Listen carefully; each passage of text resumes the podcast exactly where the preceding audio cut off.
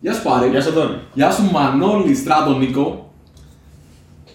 Χαίρετε. Τους Γεια. έχει φάει κάτω την γλώσσα. Σήμερα δεν Ναι. μιλάνε. Ήρθανε για να βλέπουν Δεν μόνο. Γεια μιλάει. σου Αντώνη, γεια σου Πάρη. Δεν μιλάνε καθόλου σήμερα, δεν έχουν συζητήσει καθόλου το πρωί. Λοιπόν, Συζητάμε. σήμερα έχουμε το Μανώλη, το Στράτο και τον Νίκο ε, από την Weather XM Ναι. που έχουν έρθει έτοιμοι να μας πείσουν ότι το Web3 βγάζει νόημα. Ε, ε, όχι, δεν το έδωσα καλά. Όχι, σήμερα λοιπόν θα συζητήσουμε για... COVID. Ναι, και, όχι. και πολύ. Δύ- Δύο ώρες τώρα αυτό συζητάμε. θα σταματήσουμε να μιλάμε για COVID λοιπόν και θα μιλήσουμε για πράγματα όπως το Web3, ε, Web3, Web3 tokens ε, κλπ. Αλλά πριν πάμε εκεί πέρα, θέλετε να μας πείτε λίγο τι κάνετε για να βάλουμε λίγο τον κόσμο στο κλίμα; Ναι. Ε, τι κάνουμε τώρα ή τι κάναμε πριν; Να πούμε λίγο στο Τώρα, παρελθόν. τώρα. Ωραία, Α, πάμε ναι, να μπράβο, πάρουμε το, μπράβο. το ιστορικό. Πάμε να το πάρουμε από την Πάμε αρχή το πώς story. ξεκίνησε και πού έχουμε φτάσει. Ε, Έχει πιο πολύ πλάκα το story νομίζω. Θα πόσες ώρες μπορούμε να γράφουμε; Έχουμε ε, μέχρι να τελειώσει η μνήμη του. Κοίτα, του. κοίτα, το μεγαλύτερο επεισόδιο μέχρι στιγμής είναι. Πώς ήταν το. Δυόμιση ώρες. Δυόμιση ώρες. Είναι πολύ ψηλά ο πύχη. Αν κάνεις την Εντάξει, αξία να μπορούμε δούμε να το... το- Εντάξει, εκεί παίζουμε περίπου. νομίζω. Ωραία, ωραία, ωραία. Για να δούμε. Θα χωρέσουμε σε Για να λίγο. δούμε. Λοιπόν, ωραία. Από πού να το πιάσουμε, από το 12. Πίσω όταν γεννήθηκες. Πάμε από Startup Live Athens 2011. Θέλετε να το πάμε από εκεί; 2009 που είδα εγώ πρώτη φορά σε startup. Εγώ όμως ε, στο 11 σε γνώρισα, οπότε. Ε, 9 και πρέπει να ήταν ε, 11. Startup Weekend. Νομίζω το πρώτο που Εγώ όμως σε ρώτησα κάτι άλλο, οπότε μπορεί να Ωραία, πάρεις τι την ήταν το ερώτηση. 11, δεν θυμάμαι. Τι Startup ήταν; Live Athens. Ήταν εκεί Α, ναι, ένα event. στην Αμερικάνικη Ένωση. Πρεσβεία, ε, ενώση πρεσβεία. Ένωση κάτι. πρέπει να ήταν. Στη Microsoft, στο κτίριο της Microsoft. Όχι, ο- εδώ στην Ομήρου. Εδώ, εκεί. Ναι, δεν θυμάμαι τίποτα. Ε, Και τι πιτσάρα. Εγώ πιτσάρα. Είχα πάει. με ήμουν τα στο στράτο Ρίστας. ήσουν παρέα νομίζω. Ναι, ναι, ναι, ναι. ναι. Ωραία. Α, Έστω. ότι- Ωραία. έστω. Λο- τι θα έκανα, τι θα, λογικά τι θα κάναμε τότε. Λοιπόν, ε, με το Στράτο εμείς γνωριστήκαμε στο Δημόκριτο. Σωστά. Κοίτα, είναι, είναι καλό ορόσημο αυτό, η γνωριμία των τριών μας, γιατί είχαμε... Τεσσάρων. Ποιο πάρει. Σου δεν είχε Α, πάρει ναι. τότε.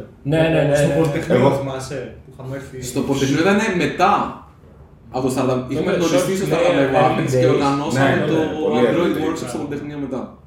Α, ναι, ρε. εσείς το είχατε κάνει.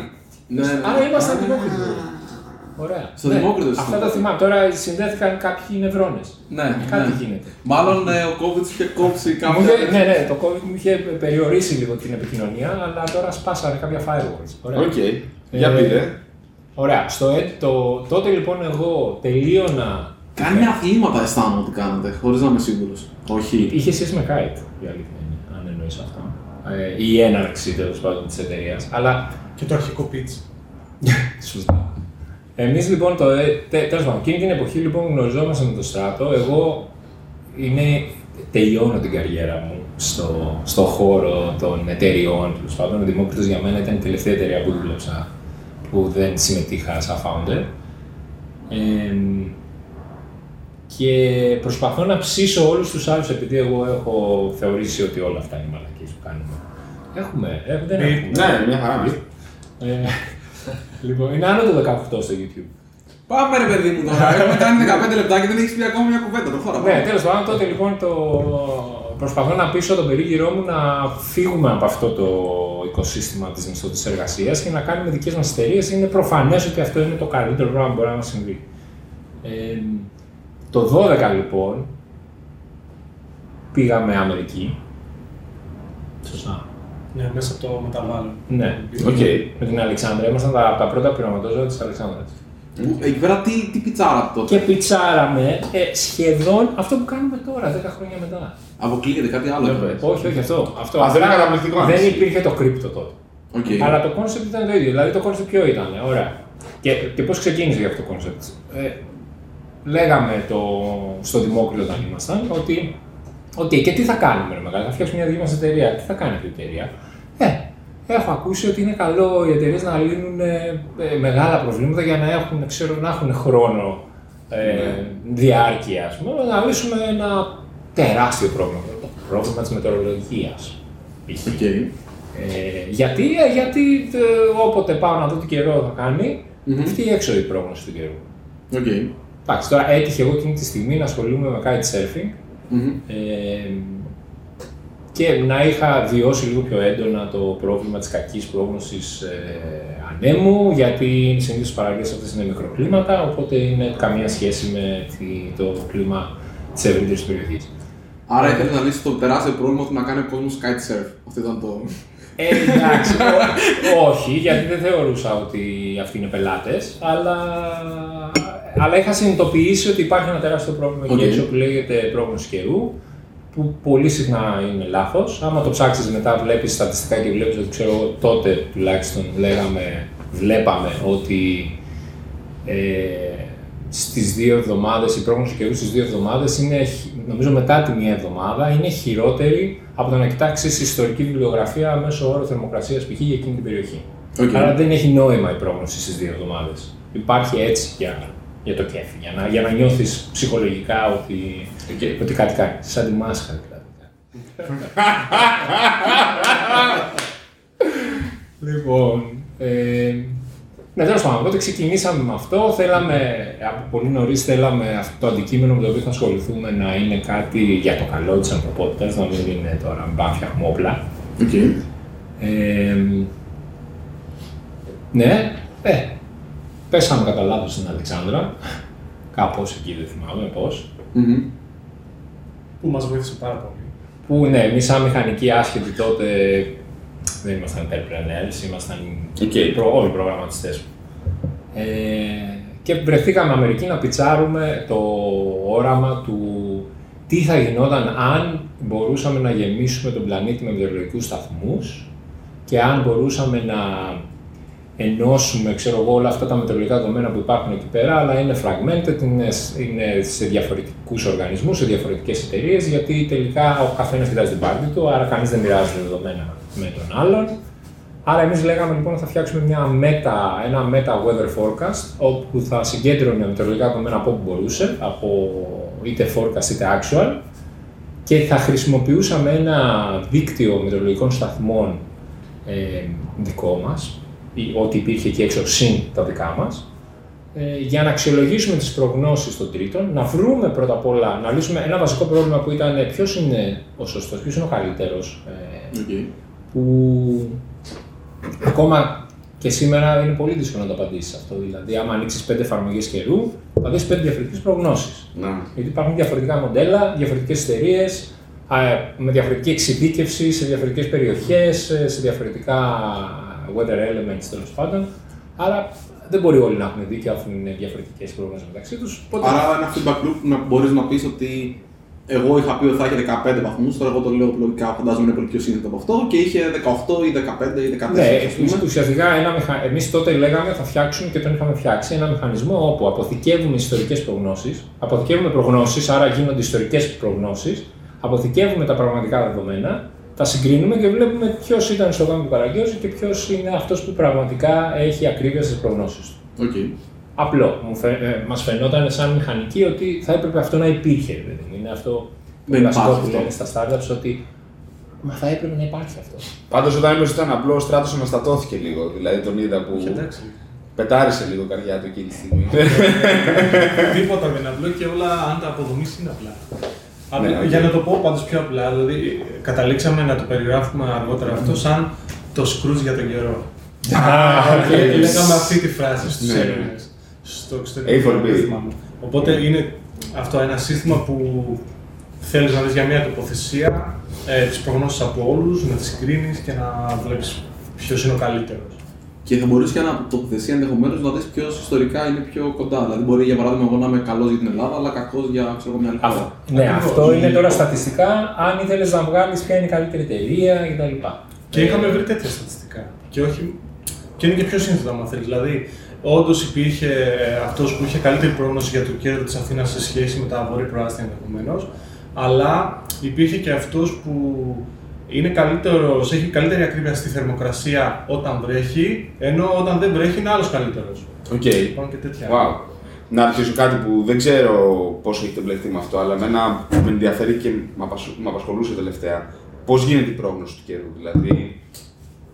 Πώς λειτουργεί αυτό; Ωραία, η Ε, πρό- ε, Έχετε πρόγνωση- ασχοληθεί εσείς με αυτό, ή. Ε, όχι, εμείς δεν παράγουμε προγνώσεις με τον παραδοσιακό τρόπο, αλλά μπορώ να σου απαντήσω την ερώτηση. ερώτηση. Ε, όσο πιο απλά γίνεται. Δηλαδή, ε, ας είναι πούμε, ένα για αύριο. simulation Μπράβο. τη ατμόσφαιρας του πλανήτη. Αυτό είναι η πρόγνωση του καιρού. Δηλαδή, κάποιος τρέχει ένα τεράστιο simulation, χωρίζει τον πλανήτη σε κύβους, Ναι. π.χ. ε, 20 χιλιόμετρων ή 4 χιλιόμετρων, δεν μπορεί να είναι μικρότερη και το 4 είναι πολύ σπάνιο και γίνεται για συγκεκριμένες περιοχές. Άρα έχεις τεράστιους κύβους της ατμόσφαιρας Ωραία. Και τρέχει σε ένα simulation όπου προσπαθεί να προβλέψει πώς θα κινηθούν τα σωματίδια της, α- το- του αέρα τέλος πάντων ε, γύρω από τη γη και πώς θα, αυτά θα επηρεάσουν τις θερμοκρασίες, τις βροχοπτώσεις και Οκ. Και τα δεδομένα που παίρνεις τι είναι; το input. Ναι. Το input λοιπόν, αυτό το simulation το κάνει initialize με actual data από μετεωρολογικούς σταθμούς. Οι οποίοι Α. είναι μετεωρολογικοί σταθμοί, Ή συγγνώμη. και δορυφόροι. Οι... ο- Ωραία, τι δεδομένα έχουν οι δορυφόροι, τι δεδομένα έχουν οι μετεωρολογικοί σταθμοί και, και Οι- πού βρίσκονται οι Ωραία, μετεωρολογικοί οι σταθμοί; μετεωρολογικοί σταθμοί είναι πάνω στη γη. Ωραία. Άρα Είναι ground ε, data, ας πούμε. Ε, οι δορυφόροι είναι στο διάστημα, Ναι, οκ, κοιτάζουν σίγουρα. τη γη, ε, ο- οπότε έχουν άλλη φύση δεδομένα. Δεν μπορεί το. Μια έτσι συνηθισμένη ερώτηση εδώ πέρα είναι ότι μήπως οι, οι μετεωρολογικοί σταθμοί είναι άχρηστοι γιατί έχουμε τώρα δορυφόρους. Ε, η αλήθεια είναι όχι. Χρειαζόμαστε και τα δύο. Δηλαδή, οι δορυφόροι μας δίνουν τη μεγάλη εικόνα, δεν μπορούν να μας δώσουν ανάλυση και δεν μπορούν να μας δώσουν και σιγουριά για αυτό που βλέπουμε. Οπότε χρησιμοποιούν τα ground stations για να καλιμπράρουν τα data από τους δορυφόρους. Άρα θες και το ένα και το άλλο. Οκ. Και τι είδους δεδομένα δίνει το καθένα; Δηλαδή, Ε, ο, ο, θερμοκρασία. ο δορυφόρος μπορεί να δώσει θερμοκρασία ή υγρασία. Ναι. Α, Ε, οκ. ναι, αλλά κατά προσέγγιση. Κατά Η προσέγγιση. θερμοκρασία πιο εύκολα γιατί βλέπει ακτινοβολία, υπέρυθρα ακτινοβολία πάνω στη γη, ας πούμε. Ε, και Αλλά Και- actual- actual βροχό- βροχόπτωση, ας πούμε. Ε, α, κατά προσέγγιση, γιατί ε, συνδυαστικά τα δεδομένα μπορεί, ο δορυφόρος μπορεί να δει ξέρω εγώ, τα, τα σύννεφα, μπορεί να ξέρει κάποιες πληροφορίες τέλος πάντων που του έρχονται από σταθμούς, οπότε μπορείς να φτιάξεις rain radars με δεδομένα δορυφόρων που όμως έχουν καλιμπραριστεί με δεδομένα επίγειων σταθμών. Οκ. Οι οποίοι, τελευταία ερώτηση για να. Ναι, οι επίγειοι σταθμοί βρίσκονται στο. ε, ρε παιδί μου, εκεί που περπατάμε. Όχι, ή πρέπει, πρέπει να τους βάλεις σε βουνό κάπου να είναι ψηλά ή κάτι τέτοιο. Ή δεν σε νοιάζει. Και τα δύο. Δηλαδή, δεν θες να είναι. Συνήθως τους βάζουν στα 10 μέτρα ύψος για, να Οκ. πάρεις και, για να έχουν και ένα reference του ανέμου σωστό. Ωραία. Ε, αυτοί είναι οι, οι πολύ προβλεπέ τέλος πάντων σταθμοί Οκ. ε, που χρησιμοποιούν οι μετεωρολογικές υπηρεσίες. Ε, συνήθως τους βάζουν σε βουνά και σε πε- τέλος προσπαθείς να στην περίμετρο του μοντέλου που προσπαθείς να κάνεις initialize. Δηλαδή, ε, είναι τα, για κάποιο λόγο νομίζω τα περιμετρικά δεδομένα είναι πιο χρήσιμα. Αλλά αυτό δεν... δεν- Αν κοιτάξεις πώς το distribution των μετεωρολογικών σταθμών, ξέρω εγώ, μιας μετεωρολογικής υπηρεσίας, δεν κάνει ένα κύκλο γύρω από τη χώρα, είναι απλωμένη σε όλη τη χώρα. Προφανώς με κάποια κριτήρια οι μετεωρολόγοι επιλέγουν ποιο σημείο είναι καλύτερο από το άλλο, αλλά στην πραγματικότητα όσο πιο πολλά, τόσο πιο καλά. Και όσο πιο μεγάλη ποικιλία έχουν, τόσο ακόμα καλύτερα. Άμα είσαι σε μια πόλη, ε, σε συμφέρει να έχεις ένα πυκνό δίκτυο για να μπορείς να βρεις τα μικροκλίματα, τα heat islands τέλος πάντων που υπάρχουν σε μια πόλη. Αντίστοιχα, άμα είσαι σε, στη θάλασσα, σε ένα βουνό, πάλι θέλεις ένα πυκνό δίκτυο. Αν, αν υποθέσουμε ότι υπάρχει μια δραστηριότητα εκεί, π.χ. καλλιέργεια ή Μμμ. κάτι, Kitesurfing. Ή kitesurfing, Ναι, ναι. ε, οπότε ναι, πίσω στο, στην αρχή της ιστορίας, από το 12 λοιπόν πιτσάραμε εμείς στην Αμερική, θα φτιάξουμε ένα πυκνό δίκτυο από μετεωρολογικούς σταθμούς. Θα φτιάξουμε το δικό μας μετεωρολογικό σταθμό, γιατί όλοι οι μετεωρολογικοί σταθμοί που υπάρχουν εκεί έξω είναι λίγο μπουρδες, είναι λίγο απαρχαιωμένοι, απευθύνονται σε μια αγορά που είναι οι μετεωρολόγοι και οι επιστήμονες κτλ. Άρα δεν έχουν μπει, δεν αξιοποιούν καινούριες τεχνολογίες. Μμμ. Ε, και σε- αυτό ισχύει ακόμα σε κάποιο βαθμό. Απλά τότε ήταν πολύ πιο έντονο. Ε, άρα, δικό μας σταθμό, δικό μας πυκνό δίκτυο σταθμών, δική μας μετα-ανάλυσης μετεωρολογικών δεδομένων και θα γίνουμε μια μετεωρολογική υπηρεσία που θα κάνει παπάδε και θα κατακτήσει όλο τον πλανήτη. Έχει market αυτό.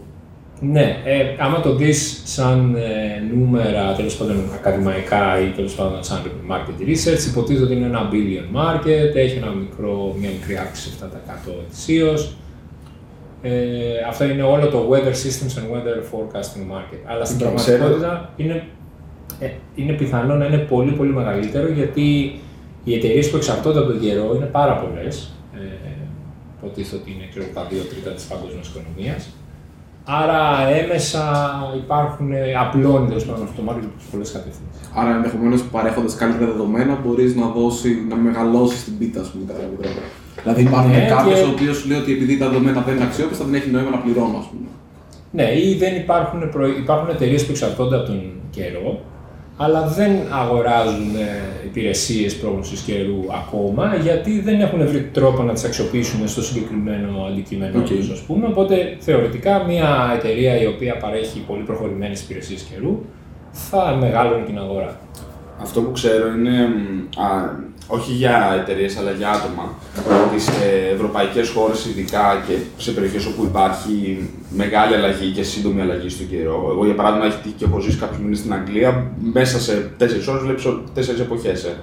Ε, ψάχνουν οι άνθρωποι πάρα πολύ να βρουν την κατάλληλη εφαρμογή, η οποία θα σου δώσει τώρα accurate πρόγνωση καιρού για να ξέρεις αν θα βγεις στο σπίτι σου ή αν θα γίνεις μουσκίδι. Το οποίο εντάξει, εμείς εδώ δεν το έχουμε. Δηλαδή λες, είναι ήπιος ο καιρός, αλλά αυτό δεν ισχύει παντού. Στην Δηλαδή οπότε. ίσως δεν το έχουμε. Είναι λίγο πιο προβλέπε στην Αθήνα. Αλλά Είδε, δεν μπορούσα να δώσω μια απλή απάντηση τώρα. Και Έτσι. υπάρχει και άλλος λόγος που δεν το έχουμε εμείς, γιατί δεν έχουμε και αρκετή υποδομή για να έχουμε τέτοιες υπηρεσίες. Δηλαδή, Ναι, ρε παιδί μου, αλλά πόσες φορές θα βγεις έξω, θα σου πει ότι έχει ήλιο και τελικά θα γίνεις μουσκίδι. Δεν ξέρω αν μου έχει γίνει ποτέ. εντάξει, σου. ναι, σημαίνει λιγότερο. Αλλά, αλλά δεν θα ήθελες να ξέρεις όταν βλέπεις ότι είναι έτοιμο να βρέξει.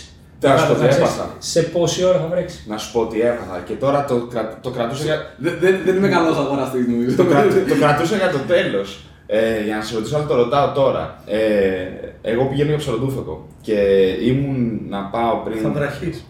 Ναι, θα βρε- Είναι σίγουρο αυτό. Και ήταν να, Πρέπει να το ήταν να προβλέψουμε. πάω κάποια στιγμή το Δε- Δεκέμβρη, τέλειο Νοέμβρη, κάπου εκεί. Και πού πηγαίνω, πηγαίνω στο. Έχουμε ένα σπίτι με τους δικούς μου που είναι κοντά στο Καλαξίδι. Οπότε είναι 2,5 ώρες δρόμος από εδώ. Και βλέπω ότι θα έχει ήλιο. Ωραία, λέω πάω να κοιμηθώ το Σάββατο, ξυπνάω Κυριακή να μπω. Και είχε έναν αέρα το οποίο δεν το έλεγε πουθενά. Δηλαδή.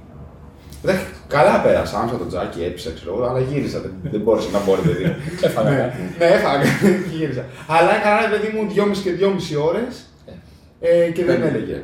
2,5 και 2,5. Πέντε. Ναι, ρε παιδί μου, αλλά το Ε, πήγαινε. Έτσι ξεκινούσε το pitch το 12.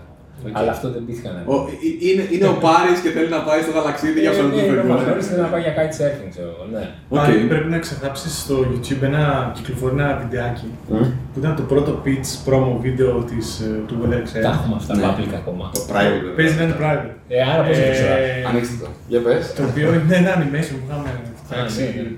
Με τα Και λίγα είναι λεφτά public. από την τσέπη μας τέλος πάντων στις αρχές της εταιρείας. Το 12. Που έδειχνε ένα sticky figure να προσπαθεί να σηκώσει ένα kite. Ναι, ναι, ναι, Και ναι. να μην φυσάει ο ένας και να μην κάτι τέτοιο. Οκ, έλα, ρε. ναι, όχι, αυτό να το ξεχάσουμε. Μπορώ να σου το κάνω εγώ σε πραγματικό έχω ένα βίντεο που προσπαθώ να σηκώσω ταλέντο και πέφτει. Οκ. Ωραία. Ωραία, οπότε fast Το forward. 12 λοιπόν, ναι, τρώμε τα μούτρα μας γιατί δεν έχουμε. Εν τω μεταξύ, φτιάξαμε και business plan. Το κάναμε προβλεπέ. 100 σελίδες document, κανείς δεν διάβασε. 100 σελίδες. Ε, γι' αυτό. 50. Και, ανα, 50 και ήταν. ανάλυση SWOT κάνατε και τέτοια όλα Ναι, μέσα. ναι, marketing. Μα τι research, εταιρεία είναι λοιπά. αυτή τώρα; Ήταν 50 σελίδες ήταν. Δηλαδή.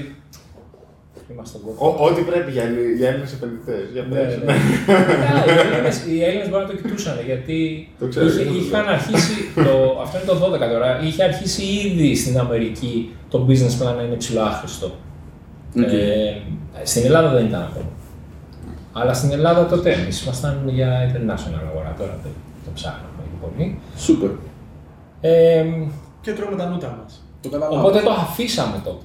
Οκ. Ε, η αλήθεια είναι. Δηλαδή πήρε ο, ο καθένας το δικό του δρόμο. Εγώ έφτιαξα μια άλλη εταιρεία μαζί με κάποιους άλλους ανθρώπους που ασχολούνταν με IoT. Ο Στράτος πήγε αλλού. Το σίγουρο είναι ότι όλοι πέτυχε ο Μανώλης το στόχο του να φύγουμε όλοι από εκεί που ήμασταν.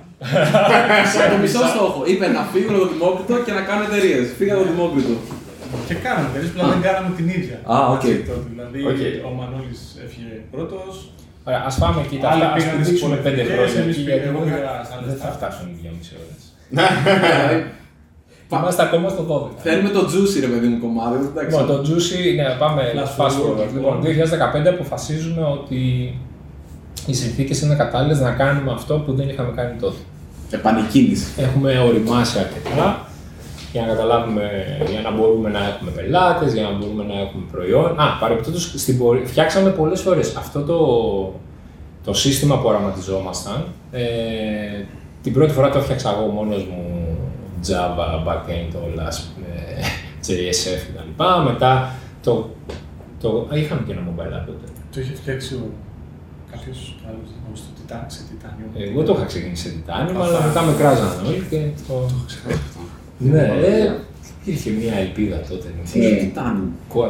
Κόρδοβα, Apache Cordova Pro Cordova. Ω, σκληρό. Ναι. Ε, JavaScript για όλους. Και έπαιζε και σε BlackBerry. Wow. Μεγάλη αγορά. ναι, ναι, άξιζε. Ε, αλλά ναι, είχαμε φτιάξει ένα backend, μετά το ξανάφτιαξε ο Stratos από τη... ε, ξανάφτιαξε ο Γιάννης στο backend, εσύ ξανάφτιαξες το mobile app σε Android. Είχαμε ένα mobile app για κάνα δύο χρόνια στο Android Play, στο, στο Play, στο οποίο- Store Android Store. Μέχρι στιγμής τότε. τώρα μιλάμε, μαζεύω δεδομένα που υπάρχουν open, φαντάζομαι, ή με κάποια συνδρομή τα οποία την οποία Ναι, ναι, πληρώνετε εσείς ναι. και τα δίνετε Ναι, μασαζαρισμένα. τότε λοιπόν που είχαμε αυτή την εφαρμογή, η οποία, την οποία την είχαμε, αλλά τέλος πάντων δεν την προωθήσαμε και πολύ, οπότε δεν είχε Καθόλου. πολλούς χρήστες, χίλια downloads ξέρω εγώ. Οκ. 10.000. Ε, δε- ε, τότε χίλιους χρήστες. Ναι, Θυμάμαι active, να- active. active 10.000 χίλιους. downloads και ένα τσουτράκι που είχα κάνει εγώ στο δύο. Εντάξει, ναι, Ήταν δεν. πολύ δυνατό. Το- όταν είχαμε την εφαρμογή δεν ασχολούμασταν όμως με την εφαρμογή. Οκ. Γιατί ή δεν ήμασταν ακόμα εταιρεία ή όταν γίναμε εταιρεία το 2015, ε, που, που υπήρχε αυτή η εφαρμογή, ε, είχαμε πήξει στα IoT projects με enterprises και Οκ. ψάχναμε να βρούμε τη, το δρόμο μας, τέλος πάντων, τη λύση μέσα από B2B projects. Οκ. Άρα το 2015 λοιπόν τέλος πάντων ξεκινάμε. Ε, έχει αλλάξει λίγο η σύσταση της ομάδας, αλλά ο Στράτος ή- ήταν και το 15, είμαστε μαζί και το 12. Το 15 ήρθε ο Νίκος. 17. 17. Ναι, πας πολύ μετά. Ολοκλήρωσε το 15 ναι. πρώτα. Από πολύ νωρίς ήρθε ο Νίκος στην Γίνεται ομάδα. ένα μήνα, αν θες για... Ναι, ναι. Άμα είναι να πάμε εμείς μέσα, πείτε ένα μήνα ρε παιδί μου, και μόλις τελειώσετε την αναδρομή. Ναι, ε, και κάνουμε projects που έχουν σχέση με weather analytics για μεγάλες εταιρείες τύπου ε, αερατικής, ε, ΑΝΙΕ. Τα παίρνετε αεροπορία, σαν κτλ. client work αυτά, είναι δηλαδή κάνετε ένα προϊόν το οποίο χρησιμοποιείτε ή έχετε κάποιος και σας λέει παιδιά έχω αυτό, το υλοποιείτε και... Να πω πώς έγινε. Επιτρέπετε. Μπράβο, ναι, ναι. Λοιπόν, ναι, μην φάση. Επειδή ξεκίνησε κάπως ε, αστεία για μένα και δηλαδή, δεν δεν το ξεκίνησαμε με σκοπό την εταιρεία όταν ξεκίνησε. Ναι. Πολύ γρήγορα έγινε αληθινό όμως. Θα μείνουμε πολύ στο 15. Όχι, όχι, απλά να πω ότι έγινε με αφορμή ένα hackathon. Οκ. Δηλαδή μαζευτήκαμε ένα καλοκαίρι, οι πρώτοι founders ας πούμε, της εταιρείας και ήταν ένα hackathon για transport στην Αθήνα. Αυτός είναι ο λόγος που κάνουμε. Ναι. Αυτή ήταν η αφορμή. Ο καθένας έχει άλλο λόγο. Και θα, Ήμουνα και θα και πω εγώ γιατί εκεί. δεν ήταν λόγος, ήταν η αφορμή. Γιατί ε, πάμε στο hackathon, κερδίζουμε Ναι. Πρώτη θέση. και έπρεπε να. Ναι, πρώτο βραβείο, τριχιλιάρικα, ξέρω εγώ, τρομακτικό ποσό. ε, και έπρεπε να μας βάλουν τα λεφτά, έπρεπε να κόψουν τιμολόγιο. Και λέμε δεν κάνουμε μια εταιρεία για να κόψουν το τιμολόγιο για να έχουμε λεφτά. Αυτή ήταν η αφορμή. Εκ των υστέρων, Καθένας το λέει βέβαια. αλλιώς. Εγώ έλεγα ότι δεν μπορώ να κρατηθώ άλλο. Πρέπει να κάνουμε αυτή την εταιρεία. Α, και να βάλουμε και τα τρία Η αλήθεια είναι ότι ο Μανώλης ήδη μας πίεζε πολλούς μήνες και μάλλον αυτή ήταν η αφορμή να έρθουμε μαζί να δουλέψουμε σε κάτι κοινό. Οκ. Ε, εκ των υστέρων, βέβαια, κερδίσαμε και άλλους διαγωνισμούς. Ήμασταν ε, Hackathon Crashers. ναι. Πηγαίναμε, δεν... με απόγειο τότε το Digital Gate, το πρώτο διαγωνισμό του αεροδρομίου. Οκ. Που εντάξει, ήταν, ήταν μεγάλο πράγμα θεωρώ, γιατί ήταν ε, πάνω από χίλιες αιτήσεις, ξέρω εγώ, 189 τελικά qualified, ας πούμε, ομάδες που θυμάσαι. δουλέψανε. Τα διάβασα το πρωί, ρε. Στατιστικά. αυτό, ναι, ναι, έκανα χιούμορ. Ε, και κερδίσαμε και εκεί και αυτό μας άνοιξε την πόρτα να κάνουμε ένα έργο με το αεροδρόμιο. Οκ. Οπότε, είχα, έχοντας στο πορτφόλιό μας σαν πρώτο πελάτη το αεροδρόμιο, κάπως μας έστρωσε στον δρόμο μετά να, να έρθουν και άλλες δουλειές. Ωραία. οκ. Οπότε αυτό ήταν, ήταν ένα έργο στοχευμένο, είχε να κάνει με καιρό, βάλαμε sensors στο πεδίο, ικανοποιήσαμε το διακαή πόθο του Μανώλη να έχουμε το hardware δικό μας προγραμματισμένο Όσο που δικό να- μας μπορούσε να ναι, είναι τότε. Ναι, ναι, που να κάνει κάτι ε, και μετά πήρε τον δρόμο.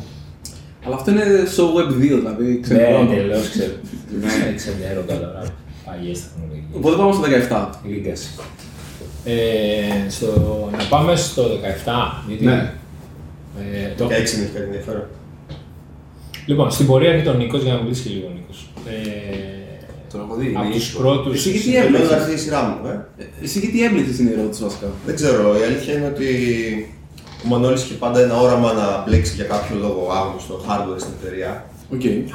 Δεν έχουμε ακόμα απαντήσει γιατί. Μπορεί, α, μπορεί και να Ο Νίκο- απαντάμε. ο Τώρα Νίκος- απαντάμε γιατί. Ο Νίκος έρχεται λοιπόν, είναι από τους πρώτους ε, συνεργάτες μας στην εταιρεία. Ε,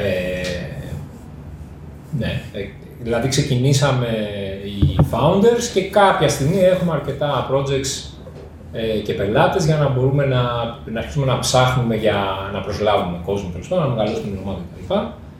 Ε, ο, οπότε έρχεται ο Πέρης και ο Νίκος Πέρυσι το 6.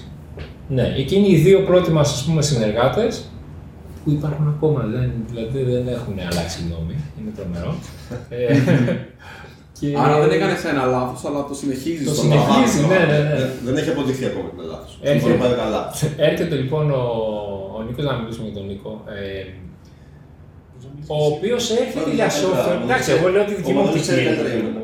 Όχι, όχι, όχι, όχι, είναι άλλα. Εννοείται ότι ξέρω καλύτερα για όλους, αλλά, αλλά είναι άλλη οπτική γωνία. ρε παιδί μου. Ναι. Ο Νίκος έρχεται για software ε, developer, αλλά τυχαίνει να ξέρει και να γουστάρει πάρα πολύ hardware. Οπότε της κατευθείαν, ε, ξέρεις, πα- μου μίλησε στην καρδιά και λέω εντάξει, πρέπει οπωσδήποτε να συνεργαστούμε με το hardware, α, γιατί πάντα εμείς, εγώ τέλος πάντων, ήθελα να κάνουμε hardware. Ο Στράτος και οι υπόλοιποι δεν θέλανε με τίποτα το hardware προφανώς γιατί να μπλέξουμε. Οπότε το σωστό ήταν να κάνουμε hardware. Οπότε έρχεται ο Νίκος και πηδάω και ένα χρόνο πολύ γρήγορα, το 18, αφού έχουμε, ένα σωρό, έχουμε φάει τα μούτρα μας με ένα σωρό IoT, custom sensors, custom hardware, γράφαμε δικό μας firmware, συναρμολογούσαμε sensors τέλος πάντων και είχαμε δικό μας hardware το οποίο δεν, δεν το είχαμε φτιάξει, δεν ήταν δική μας πλακέτα, αλλά το firmware της πλακέτας ήταν δικό μας. Οκ. Ε, και είχαμε φάει πολύ ταλαιπωρία τέλος πάντων με τον Νίκο. Όλοι. Ε, και το 18 λέει μια ατάκα ο Νίκος που έχει μείνει στην ιστορία ρε παιδί μου. Ε, εγώ κρυφοκοίταζα Kickstarter projects που είχαν hardware. Οκ. Κάποια από αυτά τα projects μπαίνανε σε ένα VC που λέγεται HAX, SOSV είναι το VC, HAX είναι accelerator, πηγαίνανε Shenzhen και φτιάχνανε το hardware εκεί. Και έλεγα, πω, πω, τι ωραία που θα ήταν ρε παιδί μου, σε ένα παράλληλο universe ή σε, ένα, σε μια άλλη ζωή, γιατί φανταζόμουν, εντάξει, είναι λίγο τραβηγμένο τώρα για μας, είμαστε κάποιας ηλικίας. Ε, ε, α, τι ωραίο που θα ήταν να πηγαίναμε εκεί. ε, α. σε μια τέτοια, έτσι, σε ένα τέτοιο μονόλογο, τα ακούει ο Νίκος και λέει Σεντζέν, εγώ θα έδινα ένα νεφρό για να πάμε Σεντζέν. Ε, Τώρα έχω ένα.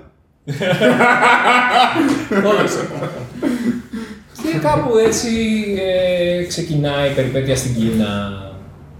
Ναι, πήγαμε στην Κίνα.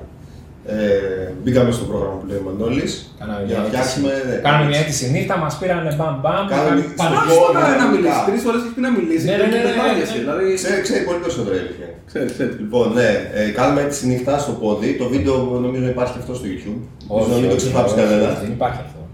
Ναι, κάναμε την αίτηση όπου η αλήθεια είναι ο Μανώλης ήταν πιο ενθουσιασμένος και ήταν όλοι εκεί πέρα τύπου φύγε, μας να με την κάμερα, σου φύγε από πάνω μας. Αλλά παρόλα αυτά μας δέχτηκαν. Αυτό σημαίνει ήταν είχαμε μάλλον φοβερή ιδέα να συγκεκριμένως. Λοιπόν, Πήγαμε πήγαμε. με το ελληνικό σταθμό. πιο τρομερή. Ναι, δεν ξέρω. Εγώ, αυτός του άρεσε. Δεν, δεν, δεν, τέλος πάντων. Πήγαμε στην Κίνα λοιπόν, κάτσαμε εκεί τέσσερις μήνες. Εγώ, ο Μανώλης και, και άλλοι συνεργάτες της εταιρείας. Και άλλοι δύο. Και άλλοι δύο, ναι. Ο Αλέξανδρος Χιβάσου. με το όραμα να κάνουμε, ναι, ο Αλέξανδρος Χιβάσου, με το όραμα να κάνουμε δικό μας σταθμό. Φτιάξαμε το δικό μας σταθμό, ε, διαφοροποιηθήκαμε στο hardware ε, στο, στο ότι ο δικός μας σταθμός θα είναι πιο user friendly, θα είναι πιο φτηνός, θα είναι όλο solid state, οπότε δεν θα, έχει, ε, δεν θα είναι τόσο ευαίσθητος όσο οι άλλοι, θα τον εγκαθιστάς εύκολα και θα λειτουργήσει. Λοιπόν, πήγαμε στην Κίνα, κάσαμε το τετράμινό μας, φτιάξαμε το σταθμό μας και γυρίσαμε μα- ε, 19. το 19, ναι, Αρχές 19. αρχές 19, όπου συνειδητοποίησαμε ότι ωραία έχουμε το σταθμό. Τώρα, Και τώρα τι; και τώρα τι τον κάνουμε; Πιτσάραμε το μεταξύ σε μερικά VCs. Νο- Νομίζαμε τότε ότι α, αφού έχουμε πάρει μια μικρή χρηματοδότηση και υποστήριξη από το Hacks και πήγαμε εκεί, είναι η πρώτη, ίσως η πρώτη ελληνική εταιρεία που πάει ε, στο Hacks. Ε, λογικά θα είναι εύκολο μετά να σηκώσουμε χρήματα, οπότε κάναμε και κάτι πιτσαρίσματα σε κάποια VCs. Αλλά κάπου το story, ρε παιδί μου, ήταν λίγο φλού. Ε, θα γεμίσουμε τον πλανήτη με μετεωρολογικούς σταθμούς. Το, το δικό μας μετεωρολογικό σταθμό, που είναι πολύ, πολύ καλύτερος από τους άλλους. Ε, και μετά θα πουλάμε μετεωρολογικά δεδομένα από εδώ και από εκεί σε εταιρείες να έχουμε και ήδη πελάτες. Ε, ξέρουμε πώς να τα κάνουμε monetize, ξέρουμε πώς να φτιάξουμε τα value services πάνω σε μετεωρολογικά δεδομένα. Ήδη τότε κάναμε πρόγνωση ζήτησης ενέργειας, πρόγνωση παραγωγής ενέργειας για αιολικά. Ε, Άλλες προγνώσεις, δεν θυμάμαι τι. Γενικά παίζαμε με weather analytics όλα αυτά τα χρόνια. ας πούμε. Οκ. Αλλά δεν έφτανε αυτό. Οκ. Για τους Έλληνες επενδυτές. Ευτυχώς που δεν έφτανε γιατί συνεχίζαμε την πορεία μα. Δεν ήταν τώρα η ώρα το ακόμα. Ναι, ε, αλλά σκε... ορισμένα Κακό φορές timing, σκέφτομαι, κακό timing. φαντάσου τώρα να είχαμε πάρει λεφτά τότε, Ναι, ναι, θα ήταν πολύ διαφορετικά τα πράγματα. δεν θα είχαμε Η αλήθεια φτάσει. είναι ότι με, με πολύ λίγα εργαλεία και πολύ ας πούμε, σχετικά μικρό budget φτιάξαμε κάτι δικό μας. Και Πο- μας πολλές έδειξε, φορές. Πολλές φορές, ναι, και μας έδειξε, ας πούμε, μας, μας καλίμπραρε λίγο την πορεία μας για να δούμε πού θα πάμε. Πιο Έτσι το σωστά, βλέπω εγώ, ναι. πιο σωστά, ναι. Γιατί, ε, εντάξει, ακούμε για Κίνα, ακούμε για Σεντζέν, για οτιδήποτε, αλλά άμα πας εκεί, άμα πας στη φω- φωλιά να δεις πώς γίνονται τα πράγματα, είναι πολύ διαφορετικά. Είναι σαν, σαν, σαν βρίσκεσαι στη Silicon Valley, αλλά στο hardware. OK. Οπότε, έτσι. οπότε σου δίνει. Ε, no, έτσι, έτσι, έτσι το διαφημίζουν. Το Το Silicon Silicon Valley Valley για Valley. hardware, ναι. Δεν υπάρχει λόγος για σύ- σύγκριση, αλλά ναι, έτσι το λένε. Και ε, ξεκάθαρα σου δίνει μια άλλη οπτική για το τι συμβαίνει, για το πόσο πιο εύκολα είναι τα πράγματα όταν βρίσκεσαι στην πηγή. Μας άνοιξε την πόρτα του hardware από την άποψη ότι ε, ξέρουμε πλέον ότι μπορούμε να κάνουμε δικό μας hardware ε, σε αρκετά σύντομο χρονικό διάστημα και να το βγάλουμε στην αγορά, να, κάνουμε, να ξεκινήσουμε μεγάλη παραγωγή. Απλά ήταν κακό το hardware, το timing. Και τώρα ήρθε. Ναι, τότε ναι, δεν ξέραμε και τι να Πάμε φτιάξουμε. στο τώρα, ρε άνθρωποι, δηλαδή, να Πάμε ξέρουμε στο τώρα, μια ερώτηση. επιτέλους. Λοιπόν, όχι, για να πάμε στο τώρα όμως Ναι. πρέπει να συζητήσουμε για το pivot, τη μετάβαση. Έχουμε κι άλλο pivot. Ναι, έχω το, το pivot του τώρα. Οκ. Για πάμε λοιπόν. Σχεδόν να φτάνουμε στο τώρα. Έχουμε πρόγνωση, έχουμε σταθμό. Pivot is our middle name. Γιατί κάπως πρέπει να επιζήσουμε όλα αυτά τα χρόνια. Ναι, η αλή- η αλήθεια είναι ότι έχουν, στο... έχουν κουραστεί όλοι, όλοι οι άνθρωποι που ακούνε εμένα να πιτσάρω, ε, κάθε μέρα στο γραφείο δηλαδή, ε, έχουν κουραστεί να τους λέω διαφορετικά πράγματα ε, κάθε λίγες μέρες. Νομίζω ότι ο τελευταίος χρόνος είναι πρώτη φορά στην ιστορία που για ένα χρόνο λέμε το ίδιο story. Υπάρχει λέω ένα εγώ το ίδιο. Πήραμε τον δρόμο μα. Ναι. Για πες. Κρατήσει σταθερό. Πάμε ρε στο pivot. Είσαι, δηλαδή, Λοιπόν, πάμε στο pivot. Το Sidetrack, τι είπες. 20, 2020, δύο χρόνια, εκεί δεν ξεκίνησε. Νομίζω, ναι. Τέλος Δεν πάντων, θα το σε 20 εξετάσουμε. Σταμάτα, δεν θα τελειώσει το- ποτέ. Ωραία. Ναι, ναι, ναι, ναι, ναι, ναι. Λοιπόν, ε, α, ε, Τουλάχιστον στο μονόλογο πάει πιο γρήγορα. Ε, Μέσα το 20. το 19 λοιπόν, αφού δεν μπορούμε να σκόσουμε λεφτά, έχουμε αρχίσει και προβληματιζόμαστε. Δηλαδή, ωραία, φτιάξαμε το hardware, έχουμε τέλος πάντων ικανότητα να φτιάξουμε διάφορες παραλλαγές hardware. Τι το κάνουμε αυτό το hardware. Και αρχίζουμε να ψαχνόμαστε. Στο 20 δεν έχει έρθει ακόμα η απάντηση του τι το κάνουμε αυτό το hardware. Δηλαδή, ένα χρόνο ψαχνόμαστε και δεν έχουμε μια καλή απάντηση για τους εαυτούς μας. Παρόλο που έχουμε φτιάξει καμιά, ένα μικρό αριθμό, ξέρω, καμιά τριανταριά μετεωρολογικού σταθμούς στο χέρι, βελονάκι 3D printed, πλακέτες, κάθε τον 20 εκεί, ένα-ένα, σε ένα Κολυμπηράκι. σπίτι. Ναι, αλλά δεν είναι. Όταν φτιάχνεις ένα προϊόν για μαζική παραγωγή, είναι, είναι λίγο εχθρικό για να το φτιάχνεις στο χέρι. Ναι, Ε, πολύ. Οπότε, ναι, έχουμε φτιάξει μερικούς σταθμούς, τους έχουμε μετατρέψει σε IoT sensor node, οπότε τους βάζουμε πάνω water quality monitoring sensors και τους πετάμε σε ποτάμια σε συνεργασία με το LTC και έχουμε φτιάξει το μεγαλύτερο δίκτυο παρακολούθησης ποιότητας νερού ε, στην Ελλάδα. Το Ε, μεγαλύτερο ή το μόνο; Και το μόνο και το μεγαλύτερο. Και, και σε δύο πρωτιές δηλαδή. Ο engineer και ο όχι engineer της εταιρείας, ξέρω εγώ. Μα δεν είναι το πρώτο. Ναι, προφανώς. Και και, το το, μικρότερο. και το καλύτερο Και το και το, μικρότερο πιο- και το μεγαλύτερο. και το μπράβο. πιο cost efficient και όπως θέλεις μπορείς να το δεις. Και το χειρότερο. Και το- Δυστυχώς ναι. Πα- το χειρότερο ίσως είναι αυτό που συλλέγουν τις ε, μετρήσεις Α, της μόνος. χερουλάτα, Οκ. ξέρω εγώ. Οκ. Μπαίνεις στο ποτάμι κανονικά. Ναι, ε, anyway, ε, άρα κάτι έχουμε ρε παιδί μου καταφέρει ας πούμε κάτι, αλλά εμείς νιώθουμε ότι δεν είναι αρκετό αυτό και συνεχίζουμε να ψάχνουμε, ψάχνουμε όλο αυτόν τον καιρό και τέλος πάντων στο 20, νομίζω το 20 αρχίζουμε να εξετάζουμε το σενάριο να μπούμε στον κόσμο του crypto, στον κόσμο του Web3 δηλαδή. Οκ. Ε, τι σημαίνει αυτό λοιπόν, Για πάμε. Ναι, πού κολλάει. τι σημαίνει αυτό, δηλαδή Αγοράζουμε bitcoin. Ας- ναι, εντάξει, ναι, οκ, αλλά αυτό τι σημαίνει. Ωραία. Τώρα το, το γυρίζω για το mod σε συμβουλές προς ναυτιλλόμενους. Δηλαδή, αν κάποιος σκέφτεται να κάνει κάποιο τέτοιο pivot. Βασικά, γιατί να κάνεις αυτό το pivot, εγώ θέλω να πάω σε αυτό. Ε, Ωραία. έχω κάτι στο Ωραία. μυαλό μου, αλλά Ναι, θέλω και, να και να δω δω- πώς κολλάει ο καιρός με τα cryptos. Εγώ έχω ένα Καλά, μεγάλο κενό εντάξει, αυτή τη το- στιγμή. θα, θα το δούμε αυτό. Αλλά γιατί να κάνεις αυτό το pivot; Ωραία. Γιατί το.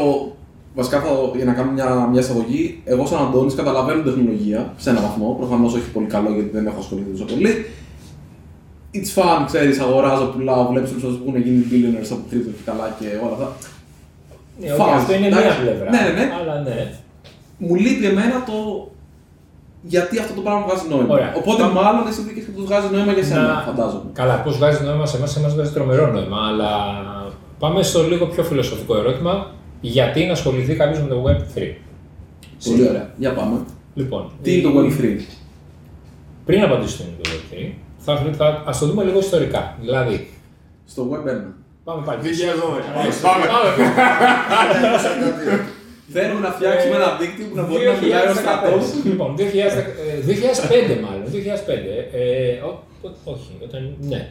Τέλος πάντων. πριν- 1980. Στο 2005 υπάρχει η Java Micro Edition. Ωραία. Ε, Α, δεν παίρνεις τα κινητά; υπάρχουν, ε, ναι, είναι, είμαστε πριν το iPhone. Ναι, ναι, ναι, ναι. ναι. Οπότε υπάρχει τρόπος να φτιάξεις ένα application για κινητά. Ε, Java του EMI. Υπάρχουν, υπάρχει Symbian. Οπότε μπορείς να κάνεις, ξέρω εγώ, πώς λέγονταν. Symbian OS. Ναι, κά- ναι, πιο τέτοιο, αν προσπαθώ να θυμηθώ το SDK τους. Α, καλά. Ε, ε, τι, α, ποιος άλλος τρόπος υπήρχε να κάνεις mobile app τότε; Α, ναι, και υπάρχουν και τα Windows CE, τα Windows ε, Σωστά, mobile αυτά ήταν ωραία. Η Psion ήταν πολύ και δυνατή. μπορούσες να φτιάξεις κάτι embedded για Windows που έτρεχε σε κάτι παντόφλες που τρέχει Ναι, από ναι, ναι. Windows και μπορούσες να προσποιήσεις ότι φτιάχνεις mobile apps. Ωραία. Γιατί το 2008 που βγαίνει το iPhone να ασχοληθείς με mobile development; Εφτά, εντάξει, OK, sorry. Έχω απάντηση. Που το σε έφτανε αυτό. κλειστό το iPhone ακόμα. Το αφήνω, δεν θα το αφήσω εγώ. Ναι. Απλά λέω ότι Ήταν ξεκάθαρο. η απάντηση, πιστεύω αυτή, μοιάζει με την απάντηση του γιατί να ασχοληθείς σήμερα με το, με το Web3. OK. Εγώ δεν πείθομαι ακόμα, για συνέχιση. Δηλαδή, Εγώ δεν θεωρώ ότι α- αυτό είναι ένα πρόβλημα το οποίο υπήρχε τότε με κάτι πολύ διαφορετικό. ποιο Web3 πρόβλημα είναι. Το δημιουργήσαμε το πρόβλημα και θα το, Το λύσουμε. πρόβλημα, ε, ε, ουσιαστικά, ναι, δημιουργείς, γίνεται ένα μεγάλο βήμα, ας πούμε, στην εξέλιξη της τεχνολογίας, Οκ. το οποίο μπορεί να παρασύρει πολύ κόσμο και πολλά προϊόντα και πολλές ευκαιρίες και πολλά τέλος πάντων πράγματα μαζί του. Ε, και εσύ σαν επιχειρηματίας, παύλα developer, που όπως και αν το βλέπεις, ε, ε, έχεις να αποφασίσεις αν θέλεις να καβαλήσεις αυτό το κύμα και να συμμετέχεις, ας πούμε, σε αυτό το καινούριο πράγμα που φτιάχνεται ή όχι. Αλλά γιατί να σε έχεις να κάνεις Symbian OS εφαρμογές. Μα τότε, μα, α- α- Μα δεν ο αυτός είναι, που γι' έκανε αυτό Symbian λέω. OS εφαρμογές δεν είχε. Αυτός λοιπόν που έκανε τότε Symbian θα είχε ξενερώσει τη ζωή του. Εγώ έκανα J2ME τότε και είχα ξενερώσει και δεν υπήρχε. Δηλαδή θέλαμε να φτιάξουμε μια εφαρμογή που να συνδέεται με Bluetooth. Α, και δεν υπήρχε ακόμα αυτό η σύνδεση της Java με το Bluetooth σε feature phone. Σωστό. Έπρεπε να περιμένουμε να το υλοποιήσει μια συγκεκριμένη εταιρεία με ένα συγκεκριμένο τρόπο, δεν υπήρχαν standards. Οπότε ναι, είχαμε ξενερώσει προφανώς. Και θεωρούσαμε ότι η ανάπτυξη mobile apps τότε γίνεται μόνο αν είσαι μέσα στη Samsung. Σωστό. Ναι. Ε, Δεν μπορεί, αλλιώ δεν γίνεται. Βγαίνει λοιπόν, βγαίνει το πρώτο smart, πιο smartphone τέλος πάντων από τα υπόλοιπα που Smartphone. υπόσχεται ένα οικοσύστημα, βγαίνει μετά το Android και εγώ ένιωθα τότε αυτή είναι τε- τρομερή ευκαιρία. Πρέπει να φτιάχνουμε mobile apps. Σωστό, μαζί σου. Ε, και πολλοί κόσμοι το είπαν αυτό και πολλές εταιρείες φτιάχτηκαν τότε και πήγαν και πολύ καλά κτλ. κτλ. Άρα θα μπορούσες κατά κάποιο τρόπο να πεις ότι το ίδιο έγινε λίγα χρόνια μετά με το IoT buzzword. Ε, αν και το IoT είναι λίγο πιο abstract, άρα ήταν λίγο πιο απλωμένο το effect του, ποιος ποιος κάνει IoT και ποιος δεν κάνει.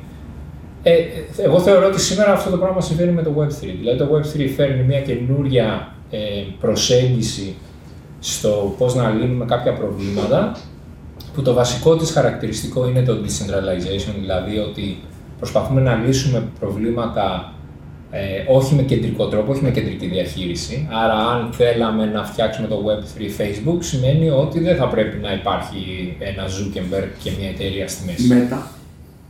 Ναι, ο, αυτό, ο Meta προσπαθεί ουσιαστικά να πολεμήσει αυτό που έρχεται. Θεωρώ. Δηλαδή είναι η προσπάθειά του να, να μην το αφήσει να συμβεί. Ωραία.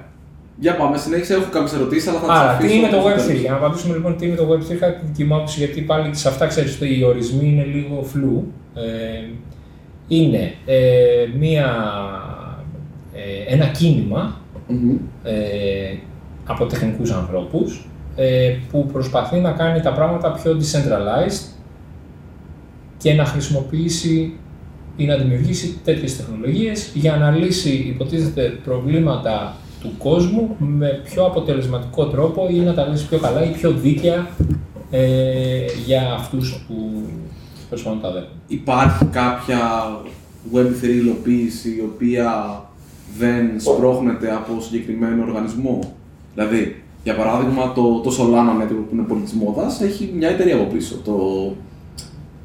Ναι, ωραία. Στον κόσμο Δηλαδή, του crypto υπάρχουν πολλά shades of grey, είναι παιδί μου. Οκ. Προφανώς. Υπάρχουν DAO πρώτα απ' όλα. Decentralized Autonomous Organizations. Δηλαδή υπάρχουν projects που δεν έχουν μια εταιρεία από πίσω. Καθόλου, καθόλου. Οκ. Πόσο μπροστά παρά αυτά τα projects όμως; Ενώ έχεις κάποιο παράδειγμα τέτοιο project το οποίο έβγαλε Ναι, ωραία, νόημα το- και, και τσούλησε. Ναι, τώρα τι θα πει τσουλάει όμως και τι θα πει πετυχημένο. Δηλαδή. Ε, Που ζει να μετά σου από πω έξι κάποια μήνες, DAO. ξέρω. ναι, ρε, εννοείται. Ε, το Ethereum Name Server, ξέρω εγώ, ENS, ε, Οκ. δηλαδή, είναι, είναι DAO. Να πω όμως, ESG. να πω όμως Το κάτι. Uniswap είναι DAO και ζει. Μια χαρά. Ο- όλα αυτά τα οποία. Δεν το ξέρω. Το ξέρω, Να, ξέρω. οκ. Αυτό δεν ξέρω. θα σου πω Είναι πολλά. ανταλλακτήριο από τα πιο. Ναι, ένα, διάσημα. excha- ένα decentralized exchange, ένα automatic, automatic market maker. Εμένα αυτό το οποίο με προβληματίζει από όλα τα Web3 projects, αυτά τα οποία εγώ έχω δει και εγώ έχω καταλάβει την Web3, είναι ότι έχουν να κάνουν με cryptos. Και αυτό δεν είναι ότι είναι πρόβλημα, αλλά δεν είναι web. Ε, θα πρέπει να το Web3 να έχει. Να, δηλαδή, το Web2 τι έκανε σε σχέση με το προηγούμενο. Σου λέει ρε παιδί μου, πλέον υπάρχει user content. Οπότε εσύ πάλι τον ίδιο browser ανοίγει, απλώς έχεις κάποιες δυνατότητες που πριν δεν είχες. Οκ. Αυτό ήταν, δηλαδή, ήταν backwards compatible. Θα περίμενα το Web3, εφόσον είναι web. Αυτό είναι απλά ένας μαρκετής του όρο. Δηλαδή, Web 2, Α, Web 3, οκ. Web 1 δεν σημαίνει κάτι. Δεν, δεν, Ναι, δεν ναι, έχει ναι, ορίσει απλώς- κανένας. Υπάρχει όμως και αυτή η διάσταση Υπάρχει, που περιγράφεις. αυτό το οποίο θέλω να πω, υπάρχει διάσταση... Να, να πω πώς Ναι. το βλέπω εγώ. Ναι. Πώς το βλέπω εγώ. Η διαφορά από το Web 2 στο Web 3, η μόνη διαφορά είναι η αποκέντρωση, τίποτα άλλο. Πλέον, πλέον έχει ένα δίκτυο το οποίο τρέχει σε ένα μεγάλο δίκτυο υπολογιστών και είναι αυτόνομο και δεν το ελέγχει κανένας άλλος. Το τι μπορείς να υλοποιήσεις πάνω σε αυτό το δίκτυο, γιατί υπάρχουν πάρα πολλά δίκτυα, είναι, είναι ατελείωτα. Δηλαδή, είναι, α, μία, τα tokens ή τα, τα coins είναι απλά μία εφαρμογή που μπορείς να τρέξεις από το δίκτυο. Αλλά δεν είναι web. Αυτά. Είναι web. Είναι web. Είναι Μπορεί το και, ίδιο να web. είναι, Βασίζεται- μπορεί και να είναι web. Δηλαδή, άμα πας. Είναι άλλα Από πρωτόκολλα. ποια το άποψη web. δεν είναι web; Και καταρχάς τι κάνει; Τεχνικά εγώ το λέω. Δηλαδή με την έννοια Τεχνικά με την έννοια έτσι. ότι web είναι το Σκέψου ένα, HTTP ωραία, κοντρά. σκέψου ένα, HTTP ένα όμως- κόσμο που σερφάρεις διάφορα site Ναι. και χρησιμοποιείς για login το MetaMask. Τι είναι αυτό; Και χρησιμοποιείς ένα πορτοφόλι για login, ένα crypto πορτοφόλι. Οκ. Ωραία. Και άρα παραμένεις στο. είναι web experience ακόμα αυτό. Δηλαδή Οκ. μπαίνεις από ένα site σε ένα άλλο και δεν κάνεις login με Google ε, Single Sign-On. Κάνω με Κάνεις- MetaMask. Κάνεις με ένα πορτοφόλι. Οκ. Και αυτό σου δίνει κάποιες έξτρα δυνατότητες. Οκ. Π.χ. σου δίνει τις δυνατότητες σε αυτά τα site να, να, να πληρώνεις ή να δέχεσαι αξία, χρήματα. Ναι. Ε, και παρόλα αυτά να είσαι και ανώνυμος, αν θέλεις να είσαι ανώνυμος, αλλά να υπάρχει και μια διαφάνεια για το ποιος πήρε τα λεφτά και ποιος δεν τα πήρε. Οκ. Ε, Αυτό είναι η γέφυρα μεταξύ Web 2 και Web 3, μπορείς να πεις. και, Κατά μία έννοια. και είναι κάτι που δεν γίνεται σε Web 2 τεχνολογίες εύκολα. Οκ. Αυτή τη στιγμή. Δηλαδή θα μπορούσες να πεις ότι ναι, μοιάζει στο να κάνεις login με PayPal; Ναι. Αλλά το PayPal έχει κάποια μειονεκτήματα. Ότι αν αποφασίσει το PayPal ότι αυτή η δουλειά ή αυτό το site ε, ξέρω εγώ, μιλάει για κορονοϊό και μιλάει για τα μειονεκτήματα των εμβολίων Μμ. και εμείς δεν θέλουμε τώρα να κάνουμε αυτή τη συζήτηση γιατί μας έχει πει κάποιος ότι απαγορεύεται αυτή η Έχει γίνει πολλές συζήτηση. φορές αυτό. λοιπόν. Οπότε κόβουμε τη χρηματοδότηση σε αυτό το site, κόβουμε το PayPal Gateway, κόβουμε τη δυνατότητα στους χρήστες να κάνουν login με το PayPal τους. Αυτά είναι ένα, αυτό είναι ένα μειονέκτημα ας πούμε, του centralization ή αυτό που συμβαίνει στο Twitter, στο YouTube, ε, ξέρω εγώ. Ναι, είναι και πρόσφατα κάτι στο Twitter. Ναι. Όπου σου, Συνεχώς. Συνεχώς, Ναι, ναι. Και αυτό με το όπου- PayPal που είπε με, το, με τα capital controls, ε, είχαμε πρόβλημα. Δεν μπορούσες να ψωνίσεις.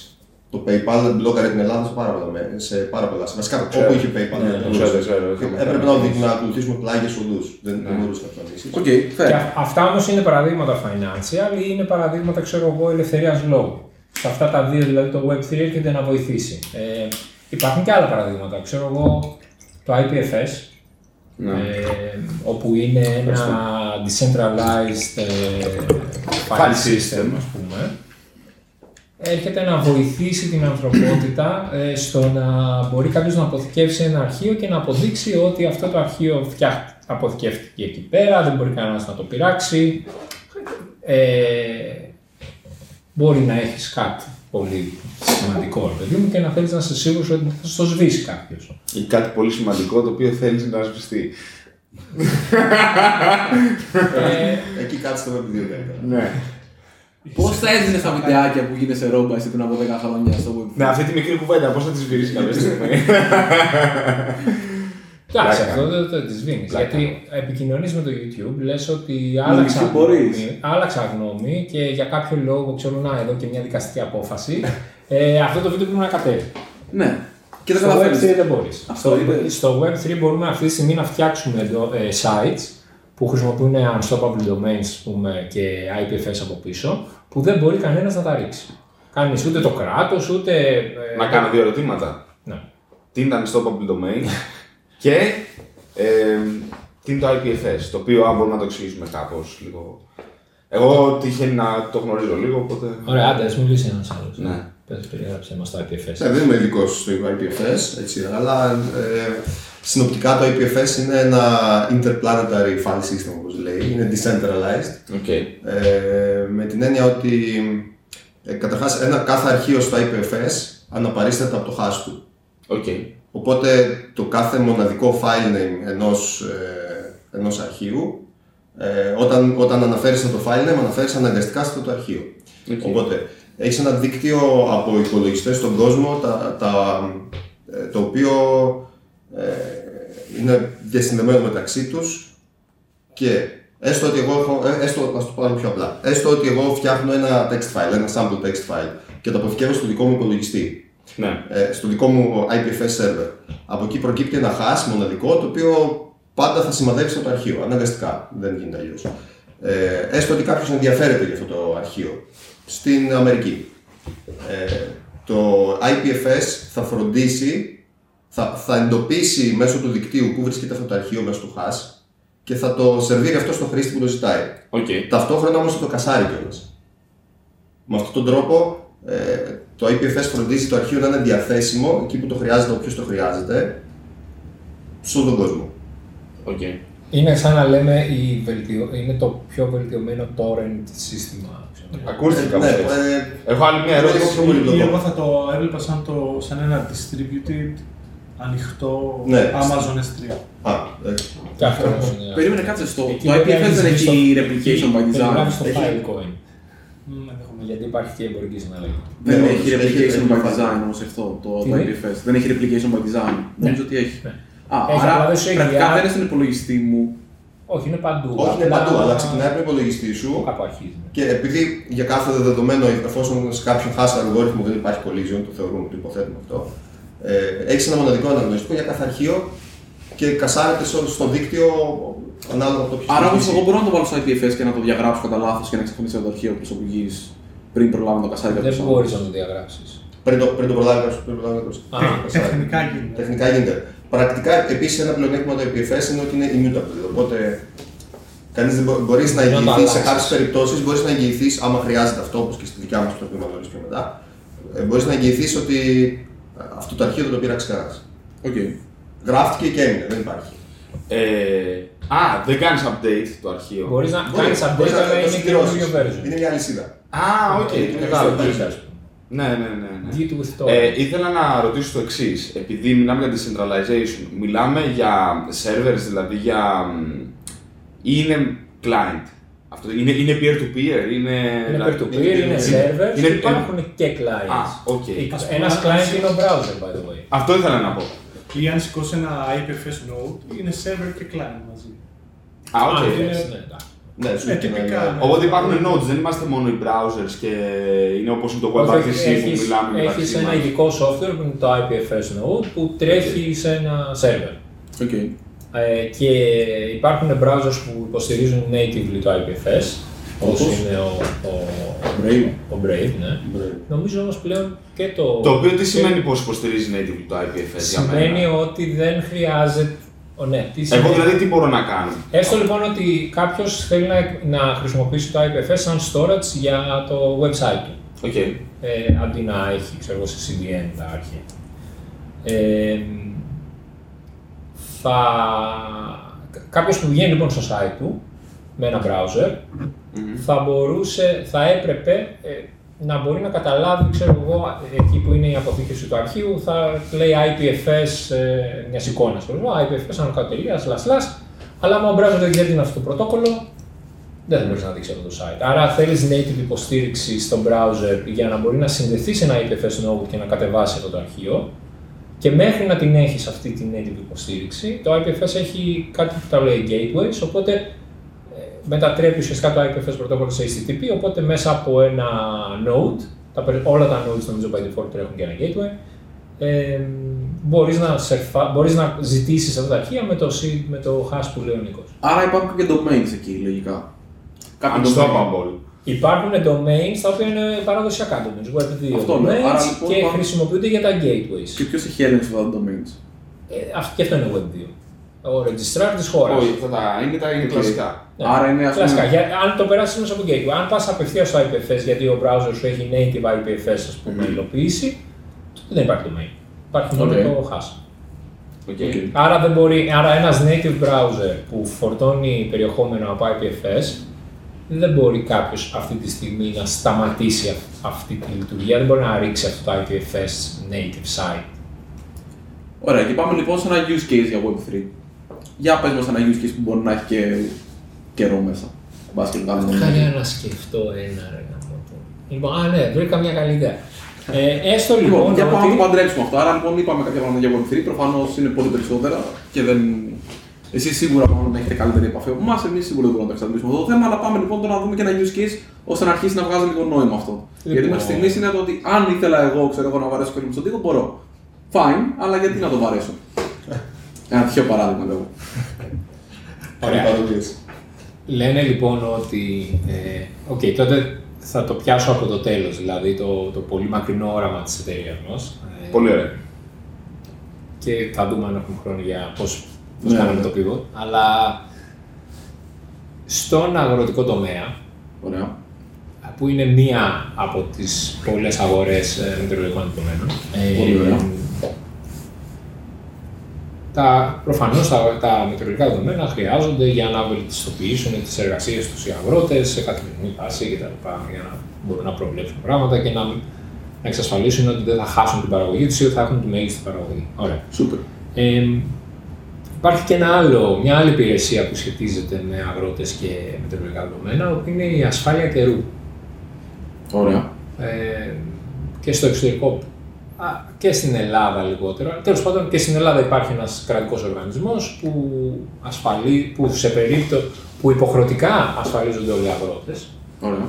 και αν συμβεί έτσι ένα ακραίο καιρικό φαινόμενο, ρίξει χαλάζει κάπου ας πούμε, και καταστρέψει μια σοδιά, η διαδικασία είναι η εξής. Το πρωτόκολλο δηλαδή λέει ότι μαζεύονται οι αγρότες με τα τραχτέρ και τις ε, τέτοιες. Ταμπέλες. Τι ταμπέλες πηγαίνουν, κάνουν τέλος πάντων. να- Κλείνουν κάποια εθνική οδό. Ναι, και Προχωράμε κάποια το στιγμή δίκτυο. το κράτος λέει ότι εντάξει, κάτι θα σας δώσουμε και τους αποζημιώνει με κάποιο τρόπο κουκουρού που φαντάζομαι Οκ. ε, και τους δίνει κάποια χρήματα.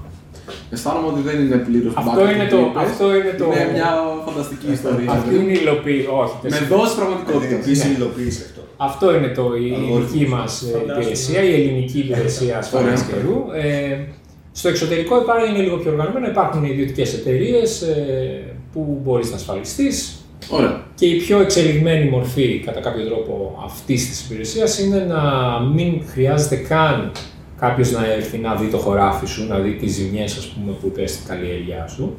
αλλά να πει: Ωραία, τι είχες φτέψει, πατάτες. Ε, Ποιες ήταν οι θερμοκρασίες, ξέρω εγώ, αυτού του ακραίου καιρικού φαινόμενου, αυτό, ποια είναι η ημερομηνία σε σχέση με τις οδηγίε κτλ. Υποθέτουμε ότι έχεις 20% ζημιά, σου δίνουμε αυτή την αποζημίωση σε σχέση με το συμβόλαιο που έχουμε συμφωνήσει και είμαστε όλοι χαρούμενοι και δεν χρειάζεται να σπαταλήσουμε ενέργεια ε, στο να Σαφές. έρθω, να δω, να κάνω, να διαπραγματευτούμε, να πάρει το τραχτέρ, να διαδηλώνεις κτλ. Σαφές.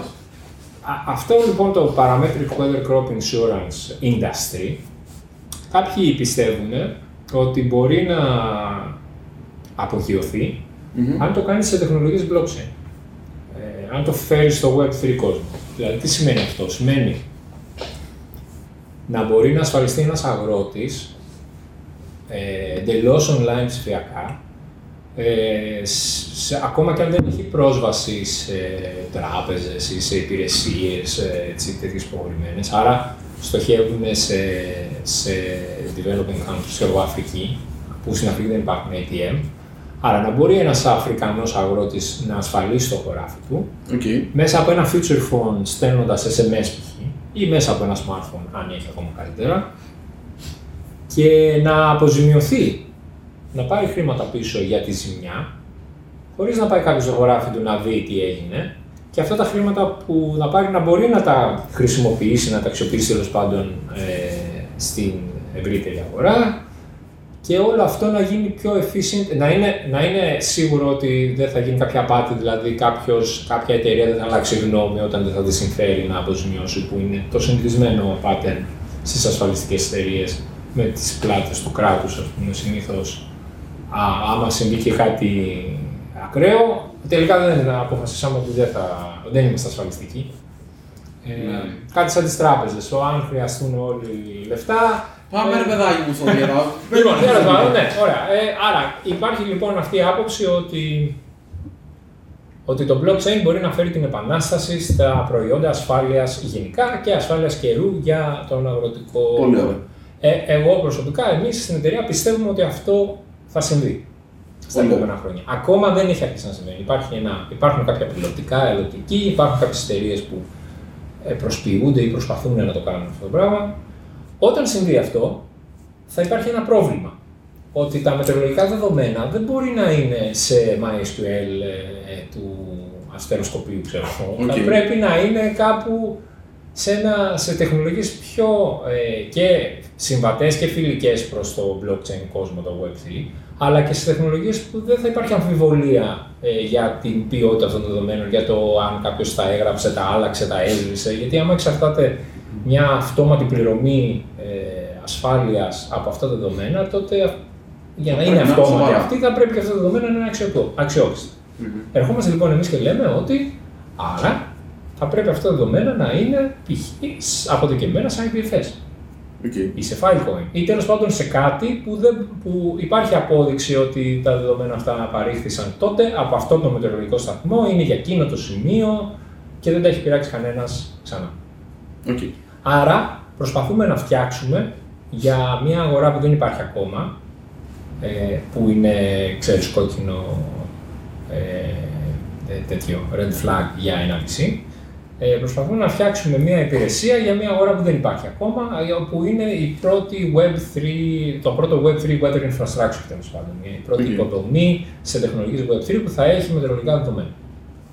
Αυτό είναι το μακρινό όραμα της εταιρείας. Και Αυτό πώς που- φτάνουμε εκεί; αυτό που ακούγεται λοιπόν πιο ελκυστικό και σε VCs, ε, αλλά είναι και πιο έτσι ενδιαφέρον για άμεσα, ε, είναι αυτό που κάνουμε τώρα, το οποίο είναι ότι φτιάχνουμε κάποιους ειδικούς μετεωρολογικούς σταθμούς. Ποιους; Πώς; Θα σου δείξουμε σε Να Θα τους- πάμε. Έχουμε ένα εδώ. Έχουμε έναν τώρα. Ε, αλλά είναι περισσότεροι. Έχουμε τρία-τέσσερα σχέδια τέλος πάντων ε, που δουλεύουμε παράλληλα με δύο-τρία εργοστάσια στην Κίνα που το καθένα έχει άλλα χαρακτηριστικά, άλλα πλεονεκτήματα, άλλα μειονεκτήματα τέλος πάντων. Ε, αλλά όλοι έχουν το εξής χαρακτηριστικό. Εμείς τους λέμε ότι είναι η Web3 μετεωρολογική σταθμή, η πρώτη στον κόσμο προφανώς. Ε, όπου είναι ένας παραδοσιακός μετεωρολογικός σταθμός με κάποιες έξτρα λειτουργίες οι οποίες είναι ότι έχει μέσα ένα κρυπτο. ή πες τα σε Νίκο, ε, ε, πες μας στο χαρτί. Λοιπόν, ναι. Ε, έχουμε ένα μετεωρολογικό σταθμό, ο οποίος στέλνει σε μια κονσόλα, η οποία είναι δικιά μας. Ε, και μέσα, μέσα από την κονσόλα τα δεδομένα τα προωθούμε στο IPFS. Okay. Ε, με αυτόν τον τρόπο εγγυόμαστε ότι τα δεδομένα αυτά δεν μπορεί να τα πειράξει κανένας. Γιατί Μετά, πριν... το ποιος θα στείλει; Ορίστε, ποιος; Το ποιος θα στείλει; Ε, το ποιος θα στείλει; Ο σταθμός θα στέλνει. Ο σταθμός θα στέλνει. Α, μισό λεπτό. Το ποιος θα στείλει είναι σημαντικό. Ε, τα, τα μηχανάκια μας έχουν μέσα αναγνωριστικά μοναδικά. Okay.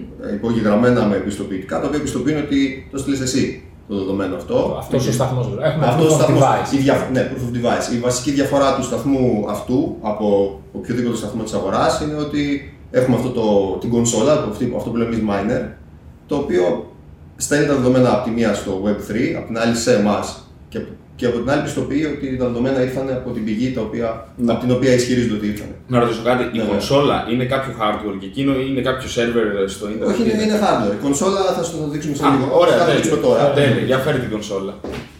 Θα το βγάλουμε το κουτί, δεν το κουτί. Ωραία, μια κονσόλα. Αυτός ο σταθμός, βασικά αυτό το κουτί. Άρα, εμείς έχουμε φτιάξει ένα. Μάλλον. Να πούμε ότι είναι το πρώτο δημόσιο unboxing. Ναι, ναι, ναι. unboxing Weather Excel. Κάτσε, κάτσε. Είναι πρώτη φορά που φαίνεται οπουδήποτε. Ναι, η εμπειρία unboxing δεν είναι εντάξει. Μπορούσαμε να το έχουμε βγάλει από πριν βέβαια. Το τουριστικό είναι. Ναι, αλλά δεν θα φαίνεται το κουτί, κατάλαβες. Αυτός, αυτό, αυτό το λέμε εμείς weather miner.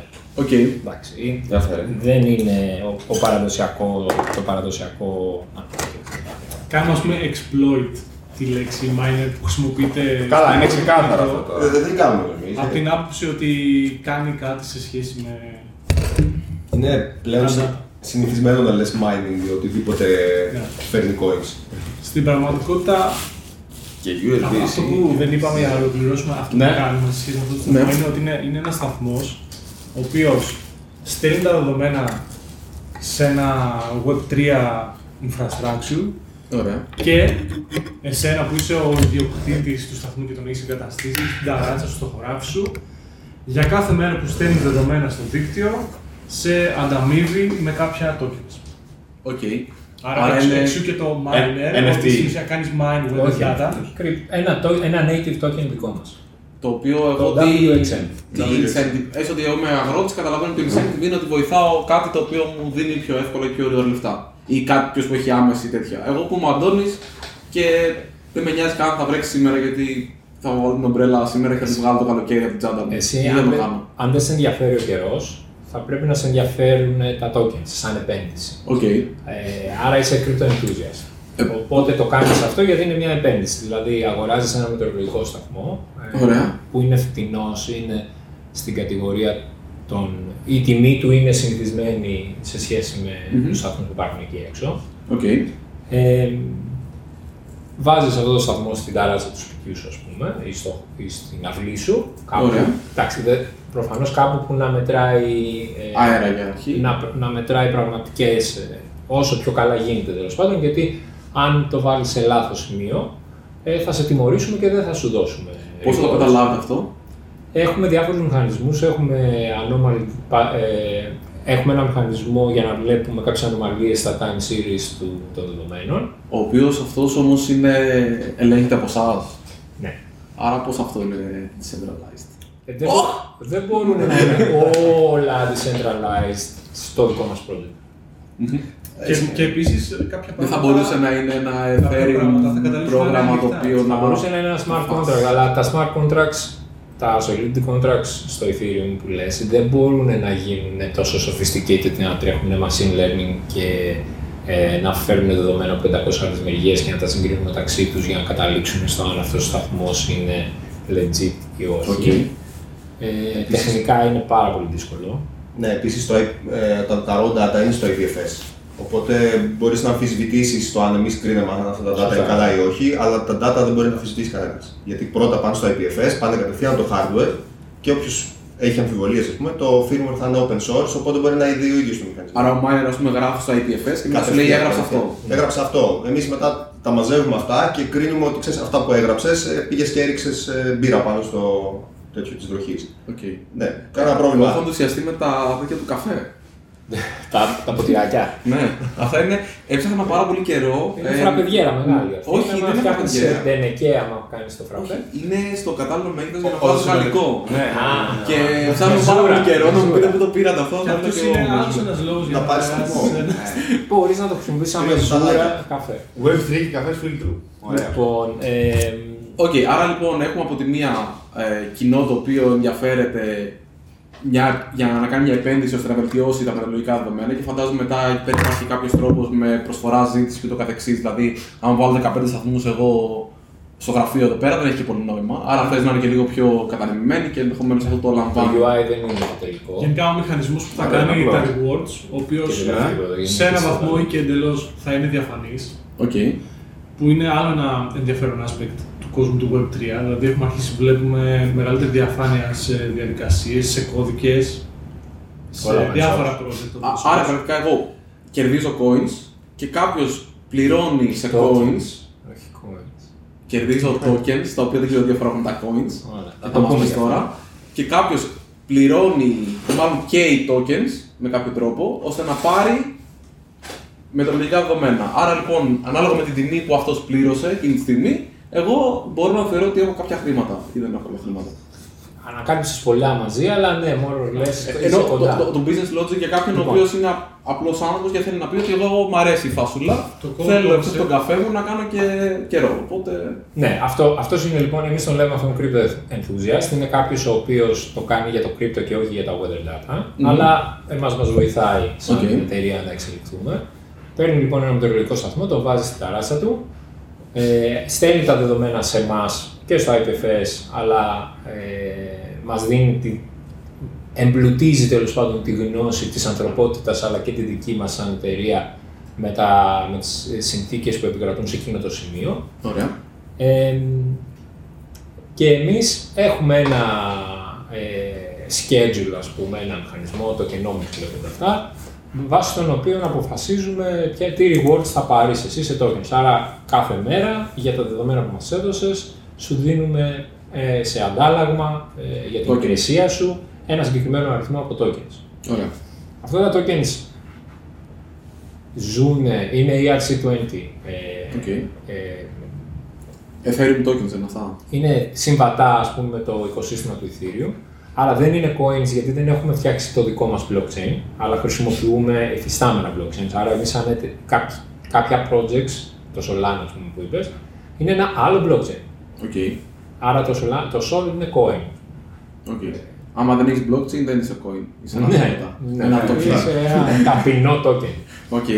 Αλλά σου δίνει πλεονεκτήματα το ταπεινό token γιατί είναι συμβατό με τα άλλα ταπεινά. Δεν χρειάζεται token. να έχεις εσύ όμως. Γιατί εσύ να έχεις δικό σου blockchain. Αυτό το πολύ Θα κατά. ή- α, για να είχαμε εμείς δικό μας blockchain θα έπρεπε να είχαμε Transactions. το για κάποιο λόγο. επιπλέον ε, overhead τέλος πάντων ή κόπο να χτίσουμε ένα δι- ε, decentralized δίκτυο από servers ή στο hardware μας να βάζαμε μέσα ένα Linux ε, single board computer τέλος πάντων, ένα μικρό Linux άκι και να ήταν το hardware μας το blockchain. Οκ. Οπότε θα ανέβαινε το κόστος του hardware και η πολυπλοκότητα. Και δεν υπάρχει και λόγος. Αλλά δεν θα Γιατί μας έδινε κάτι. Το τυπικό blockchain είναι αρκετό για αυτό το use case. Δηλαδή, άμα δεν θες να ξεφύγεις πολύ από το Ethereum, ας πούμε, ή ποιο λόγο να. Ε, κάνεις εμείς δικό σου είμαστε σχετικά light στις απαιτήσεις που έχουμε σε θέματα crypto και web3. Εμείς θέλουμε να αποθηκεύσουμε τα μετεωρολογικά δεδομένα κάπου που, να μην, που σε δύο χρόνια... Decentralized, α- αδιαμφισβήτητο ότι Ναι, υπάρχει. που σε δύο χρόνια να μπορούμε να, να, μπορούμε να πούμε σε ένα μελ- πελάτη μας τότε ότι μαν δες εδώ δύο χρόνια τώρα εκεί τα αποθηκεύουμε και δεν, δεν τα έχει πειράξει κανένας, είναι όλα legit, είναι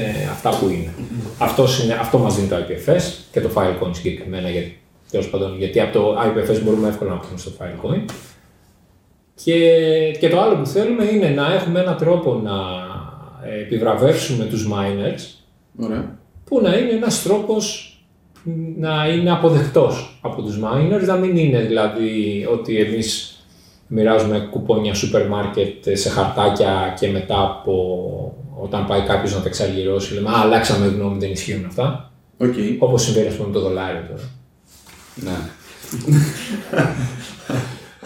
Αποκάλυψε στο δολάριο κουπόνι σούπερ μάρκετ. Ε, μοιάζει.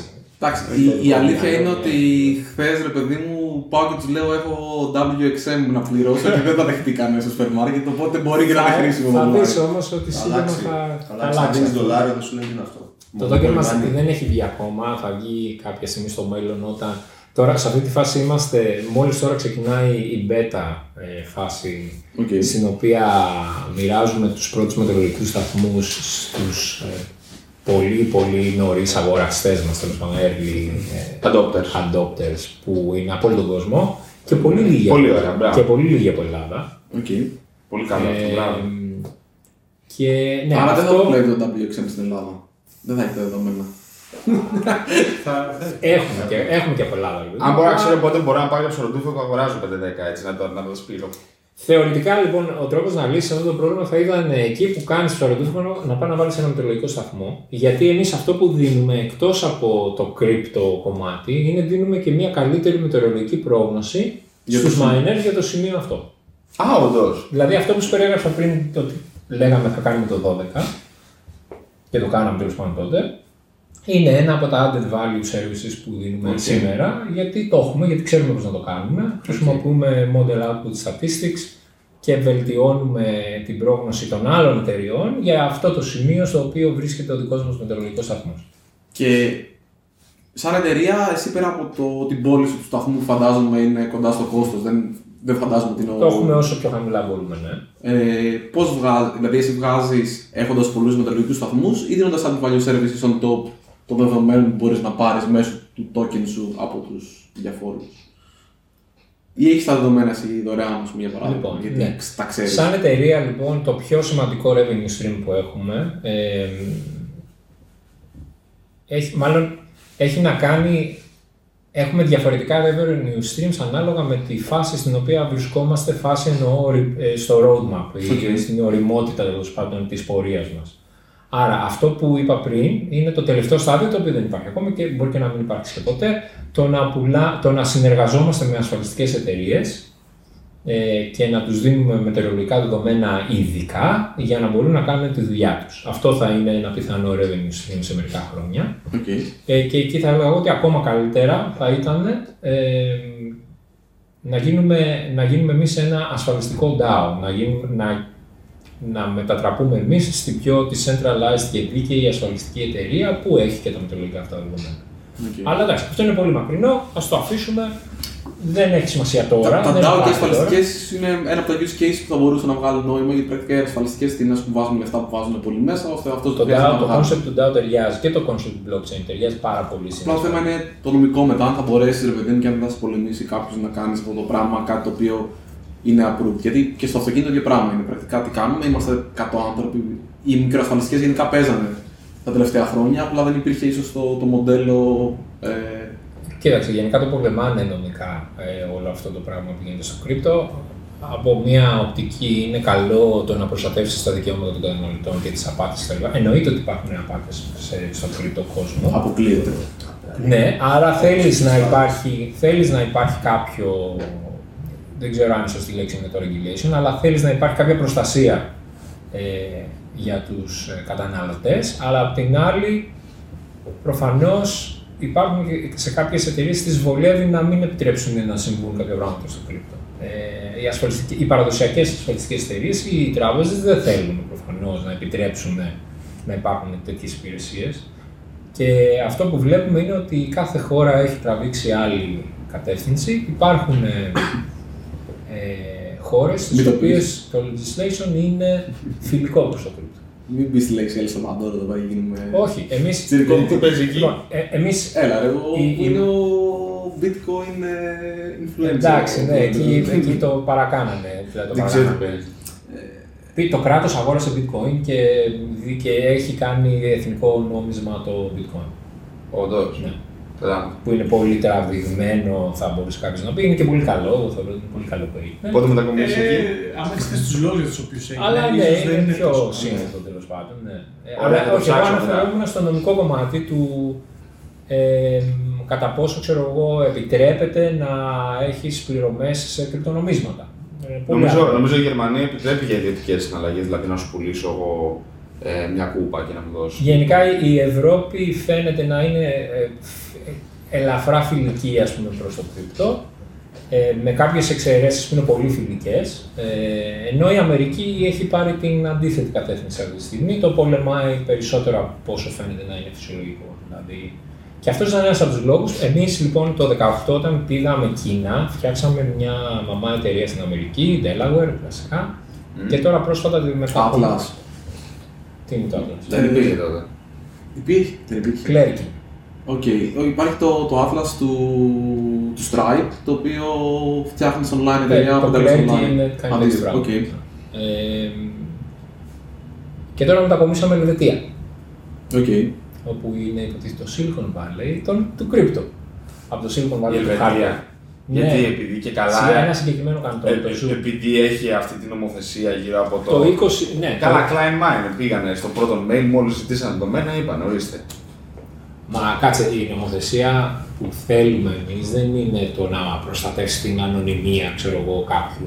Αυτό είναι ένα πολύ μικρό aspect. Και στο δικό μας project δεν Για το είναι safe- τόσο για- σημαντικό. Για το Safe Harbor δεν μιλάς. Ε, εγώ, ε, να σου πω τι θέλουμε εμείς. Ναι. Εμείς θέλουμε ε, να θέλουμε μια χώρα, ή γενικά ένα crypto project, ε, θα ήθελε η χώρα στην οποία προσ- ε, κιν- ε, δραστηριοποιείται νομικά τέλος πάντων η οντότητα, να του επιτρέπει να κάνει αυτό που κάνει και να το ξεχωρίζει από κάτι άλλο που μπορεί να είναι πιο επικίνδυνο ή πιο τραβηγμένο κτλ. Η Αμερική αυτή τη στιγμή δεν ξεχωρίζει utility tokens από payment tokens. Δηλαδή, αν ε, όλα τα projects θα αντιμετωπίζει σαν να είναι ένα exchange και σαν να πουλάνε securities. Ενώ Οκ. δεν είναι όλα τα projects exchange. Εμείς δεν είμαστε exchange. Εμείς δεν, Οκ. δεν πουλάμε tokens, ούτε μπορείς να ούτε ανταλλάσσουμε tokens. Θα μπορούσε να έχεις tokens τα οποία δεν έχουν fluctuations στην τιμή. Stablecoins εννοείς. Τα stablecoins πρακτικά έχουν, ε, δένονται πάνω σε κάποιο σκληρό νόμισμα, ρε παιδί μου, αλλά για Σκληρό παράδειγμα. το αστείο. Σκληρό. Σε κάποιο fiat, ας πούμε. ναι, Fiat 500. Λοιπόν, ε, Ωραία. Να υπάρχουν tokens τα οποία εγώ μπορώ να ξέρω με κάποιο τρόπο ότι. να ξέρω ότι δεν θα έχω 10 φορές τα λεφτά που υπολογίζω σήμερα με τη σημερινή αξία, αλλά δεν θα έχω και 11 το, των χρημάτων που έχω σήμερα. Ή την αγοραστική δύναμη. Υπάρχει αυτό το. Θεωρητικά υπάρχουν tokens εκεί έξω που έχουν πολύπλοκους μηχανισμούς για να σου εξασφαλίσουν κάποια συγκεκριμένα χαρακτηριστικά και υπάρχουν κάποια που έχουν αυτό το χαρακτηριστικό που λες. Αλλά Μα τι είναι το fluctuation. Αλλά, Δηλαδή, ναι, και- έχει και τι να κάνει με σημαίνει την αυτό; Αξία. Δηλαδή, εσύ και θέλεις ποια από στο- αυτά είναι, δε- κα- ποια από αυτά θα το καταφέρουν και, κά- και ποια από αυτά δεν θα το καταφέρουν και, κάποια, και αυτά, από αυτά που δεν θα το καταφέρουν ποια ήταν scam και ποια ήταν απλά δεν καταφέρανε Δηλαδή, προσπαθήσανε. τεχνικά μπορείς να φτιάξεις ένα coin, να γράψεις ένα smart contract και να το κάνεις να έχει μια σταθερή τιμή. Τι κάνεις με Αλλά αυτό; τι, τι θα πετύχεις με αυτό; Ναι, αλλά- ε, έχει να κάνει με την αξία που έχει. Έτσι. Θέλεις να έχεις σταθερή αξία, φαντάζεσαι εσύ. Η αλήθεια είναι. Σταθερή αξία σε Ethereum για παράδειγμα θα μπορούσα να έχω. Ναι, Ethereum. Το φέρει με σταθερό. Ε, Το ίδιο το Ethereum. Το- Έχει το- σταθερή το- αξία σε Ethereum. Ρε παιδί μου, Φτιάχνει λες ότι ένα που ακολουθεί το παίρνω Ethereum. εγώ ότι αυτή τη στιγμή 100.000 WXM έχουν ένα Ethereum. Ναι. Αυτό μπορεί να είναι κάτι το οποίο θα ισχύει για πάντα. Αξία, θα έχουμε ένα τέτοιο. Ένα Μα Ethereum αυτό είναι ένα καθορίζεται, WXM. μα, άμα, άμα ένα token ανταλλάσσεται σε ανταλλακτήρια, αυτομάτως η τιμή του θα είναι δυναμική. Οκ, σωστό, ναι. Οκ.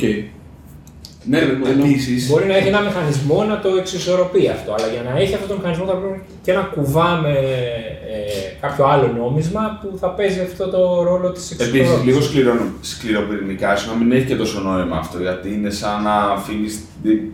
Ξαφνικά λες: Εγώ ορίζομαι με βάση ένα εξωτερικό σύστημα. Μπορεί να θες να είναι κλειστό αυτό εντελώς, παιδί μου. Δηλαδή, τι, θε- τι θέλω να πω. Αν εμ, το πώς σχετίζεται η τιμή ενός εν, ενός πράγματος με κάτι άλλο δεν επηρεάζει το πώς χρησιμοποιείται αυτό εσωτερικά από την κοινότητά του, δεν σε ενδιαφέρει κιόλας. Ναι, εξαρτάται όμως γιατί το κάνεις όλο αυτό το project. Όλο αυτό το Ναι, ναι, ναι, όχι, γιατί αυτό- υπάρχει αυτό- αυτό το εξαρτάται. project. Δηλαδή και ένα από τα μειονεκτήματα τέλος πάντων ή. Δεν ξέρω μειονεκτήματα αν είναι σωστή λέξη, αλλά ένα, αυτό που, ένα χαρακτηριστικό που υπάρχει αυτή τη στιγμή στον κόσμο του, του crypto. Ε, πριν δύο χρόνια ξεκίνησε, εμφανίστηκε ένα buzzword που λέγεται DeFi, Decentralized Finance. Οπότε τώρα έχουμε πάρα πολλά DeFi projects, τα οποία τι κάνουν όλα αυτά, προσπαθούν να εξομοιώσουν ένα παραδοσιακό financial instrument, τέλος πάντων όπως είναι το δάνειο ή κάτι τέλος πάντων στο, στον κόσμο το παραδοσιακό, μέσα στον κόσμο του blockchain ε, δίνοντάς το με έξτρα πλεονεκτήματα και έξτρα μηχανισμούς και έξτρα πολυπλοκότητα, οπότε έχεις ένα σωρό projects τα οποία παίρνουν τα χρήματά σου, τα κάνουν γύρω-γύρω όλοι, τα δίνουν εκεί, τα ξαναπαίρνουν από την άλλη, τα φέρνουν από εδώ, τα μετατρέπουν σε αυτό, τα κάνουν σε ένα δάνειο από εκεί, παίρνεις το δάνειο αυτό, το βάζεις collateral σε ένα τρίτο και κάπως πολλαπλασιάζονται. Αλλά τα περισσότερα από αυτά τα projects, ο στόχος τους είναι αυτό, να σου πολλαπλασιάσουν τα χρήματα. Αλλά τα χρήματα δεν μπορούν να πολλαπλασιάσουν διαμαγεία. Είναι ουσιαστικά κάποιο άλλο τα χρήματα. Για να, έχεις, για να κερδίσει εσύ, κάποιο άλλο τα χρήματα παίρνεις. Εκτός βέβαια και άμα λειτουργείς σαν κανονικό νόμισμα. Δηλαδή, α, πάρω αυτή την κούπα, φέρουμε ένα coin. Ακριβή, ε. Ναι, αυτό είναι ναι, οκ. Okay. Ε, αλλά δεν είναι έτσι τα τέτοια projects. Δεν πουλάνε hardware, δεν πουλάνε κάτι physical. Okay. Και ίσως αυτό είναι μια διαφοροποίηση του δικού μας project. Ότι εμείς δεν κάνουμε γύρω-γύρω όλοι ένα νόμισμα και ως διά μαγείας πολλαπλασιάζεται η αξία του. Ε, και γι' αυτό είπα πριν ότι εμείς είμαστε πολύ συντηρητικοί και πολύ light στο κομμάτι του crypto. Το μόνο που κάνουμε εμείς είναι ότι λέμε, α, ε, α, σου δίνω μια απόδειξη ότι μου έδωσες μετεωρολογικά δεδομένα. Αυτό. Ναι, απλά εσύ ποντάρεσαι ότι κάποιος άλλος θα θέλει να αγοράσει με λογικά δεδομένα με το ίδιο, με το ίδιο token. Σωστά. Άρα, πάμε λοιπόν πίσω στο ερώτημα που έκανες πριν 4 ώρες. Πώς βγάζουμε ναι, λεφτά. Ναι, το πρωί. Όταν ακόμα ξέρεις, όχι αυτό Λοιπόν, πώς βγάζουμε λεφτά στη, πριν δημιουργηθεί αυτή η αγορά με το weather insurance; Πουλάμε μετεωρολογικέ υπηρεσίες και μετεωρολογικά δεδομένα σε παραδοσιακές εταιρείες που χρησιμοποιούν μετεωρολογικά δεδομένα όπως αυτές που έχουμε, είχαμε όλα αυτά τα χρόνια. Όταν όμως πουλάμε αυτά τα δεδομένα, ναι. έχουμε βάλει εμείς ένα περίεργο μηχανισμό τέλος πάντων στην πώληση των δεδομένων. Το ονομάζουμε ε, Burn and Mint Equilibrium δηλαδή. Και είναι, ένας, είναι κάτι στάνταρ, δεν το εφήβραμε εμείς. Αλλά ε, η nutshell είναι αυτό που είπες, ότι όταν πουλάμε εμείς δεδομένα, τα χρήματα που μου δίνεις εσύ, τα fiat χρήματα, ε, προσπαθώ εγώ να τα βάλω μέσα στο token. Δηλαδή να πληρώσω όλους αυτούς τους ανθρώπους που μου είχαν δώσει αυτά τα δεδομένα, το community, δηλαδή τους miners, προσπαθώ να τους πληρώσω με αυτά τα χρήματα. Και πώς. Και ένας τρόπος να το κάνεις αυτό είναι να κες αυτά τα tokens που υπάρχουν στο circulation. Άρα για να πουλήσουμε εμείς μετρολογικά δεδομένα, και πρέπει να αφαιρέσουμε, να κάνουμε deflate, να αφαιρέσουμε από το circulation αντίστοιχης αξίας νομίσματα, ε, tokens, τα οποία είτε είναι στην εκδοχής σα είτε τα αγοράζετε, ας πούμε, εκείνη τη στιγμή. Άμα Σωστά. Εμείς έχουμε ένα reserve γιατί εμείς υποτίθεται θα βγάλουμε το νόμισμα αυτό σε circulation μέσα από τα decentralized exchanges, π.χ. Uniswap. Άρα από εκεί μπορούμε να καίμε νομίσματα, αλλά αργότερα μπορούμε να καίμε και, από, και να αγοράζουμε νομίσματα και να τα καίμε okay. ή να ζητάμε στους πελάτες σε ένα ιδανικό κόσμο, ξέρω εγώ, θα μπορούσε να έρθει ο Αγνιέ και να μας πει να ήρθα με τα tokens για να τα κάψω για να μου δώσετε τα δεδομένα. Άρα τύπου θέλω 100 ευρώ και 100 tokens πούμε, για αυτά τα δεδομένα. Κάπου, δηλαδή να υπάρχει και ένα. Θέλω 100 ευρώ που αντιστοιχούν σε τόσα tokens με την τρέχουσα τιμή, οπότε κάψε αυτά τα tokens και πάρε τα data. Άρα λοιπόν εγώ με ένα certification καψίματος θα μπορώ να πάρω και τα δεδομένα από εσάς, με κάποιο τρόπο. Ναι. Ναι, το certification, επειδή στο, στο blockchain όλα αυτά είναι transparent, ναι. ουσιαστικά είναι ότι τα έστειλες σε ένα, σε ένα μηδενικό address mm. το κάψιμο. Okay. Στο DevNav. Ωραία πράγματα. Κάνε ένα break. Αντι-break. Αντι-break. Γράφει η κάμερα τώρα. Για να δω. Νομίζω ότι γράφει, δεν φάμε την ήλα. Λοιπόν, εκεί πέρα θυμάσαι που περιέγραψε πολύ ωραίο το μετρολογικό σταθμό και λέγω για τα κουτάλα και το καφέ. Τον έβγαζα από το κουτί και τον έδειχνα από εδώ και από εκεί. Αυτός είναι λοιπόν ο σταθμός. Ναι, ναι, ναι. Ξαφνικά ναι. εμφανίζεται τώρα στο κάδρο. Μας την έκανε. Αυτός είναι ο Miner. Ναι. Και αυτά είναι τα κουταλάκια που θέλω να πάρω για να μετράω το για Το... Τον καφέ. Τον καφέ φίλτρου, τι είχα πει γαλλικό; Συγγνώμη, σωστά, τον καφέ φίλτρου. Είχαμε μείνεις στο Decentralized Finance. Ναι, λέγαμε για το DeFi και για τα προϊόντα τέτοια και εσύ έλεγες πρακτικά ότι. Ότι εμείς παράγουμε αξία, Ωραία. παράγουμε δεδομένα. Σωστά. Ε, και, και δίνουμε και κάτι το οποίο και να καταστραφεί τελείως το project μας, παιδί μου. Θα μείνει κάτι στην ανθρωπότητα, είναι μετεωρολογική σταθμή και τα δεδομένα του στο IPFS. Ωραία, σε ένα, σε ένα σενάριο ε, δευτέρα παρουσίας που καταστρέφει την εταιρεία. Ναι. Ε, αυτό μπορεί να γίνει pick δηλαδή και από ανεξάρτητους ε, ανθρώπους, κατά κάποιο τρόπο. Ναι, γιατί εμείς επειδή έχουμε τον DAO στο μυαλό μας, βάζουμε από τώρα τα λιθαράκια για να μπορεί να έρθει τον DAO και να το χρησιμοποιήσει. Αλλά άσχετα από αυτό, από τη στιγμή που τα δεδομένα στο IPFS, αν εμείς επιλέξουμε να είναι όχι κλειδωμένα τα δεδομένα, Εκεί ήταν η επόμενη ερώτηση. Για πάμε. Ε, αυτή, είναι, αυτή είναι δύσκολη ερώτηση ε, και δεν έχουμε αποφασίσει ακόμα τι θα κάνουμε. Ένα μέρος των δεδομένων θα είναι ανοιχτό. ανοιχτό θα πει ότι εγώ το βρίσκω στο IPFS ή ότι υπάρχει κάποιο API που θα είναι πιο μασαζαρισμένο. Το δεύτερο σίγουρα, αλλά δεν είναι το ανοιχτό, αυτό είναι το commercial. Ναι. Οκ. Καλή- είναι βασικά καλή ερώτηση. Γιατί κάπως έτσι φανταζόμαστε να χτίσουμε εμείς την αξία. Δηλαδή, Δηλαδή, έχεις πώς βεβαιώνεις ότι κάποιος δεν θα πάρει τα δεδομένα χωρίς να κάψει tokens. Έστω λοιπόν ότι εγώ παίρνω μία-δύο φορές με δεδομένα από εσάς, μου αρέσουν, γουστάρω και την επόμενη φορά λέω αντί να πάω να κάψω tokens, Θα είναι λοιπόν δύσκολο. όχι να κάνει δηλαδή εσάς Ναι, ναι, bypass, ναι. να κάνει bypass όλο Ε, το.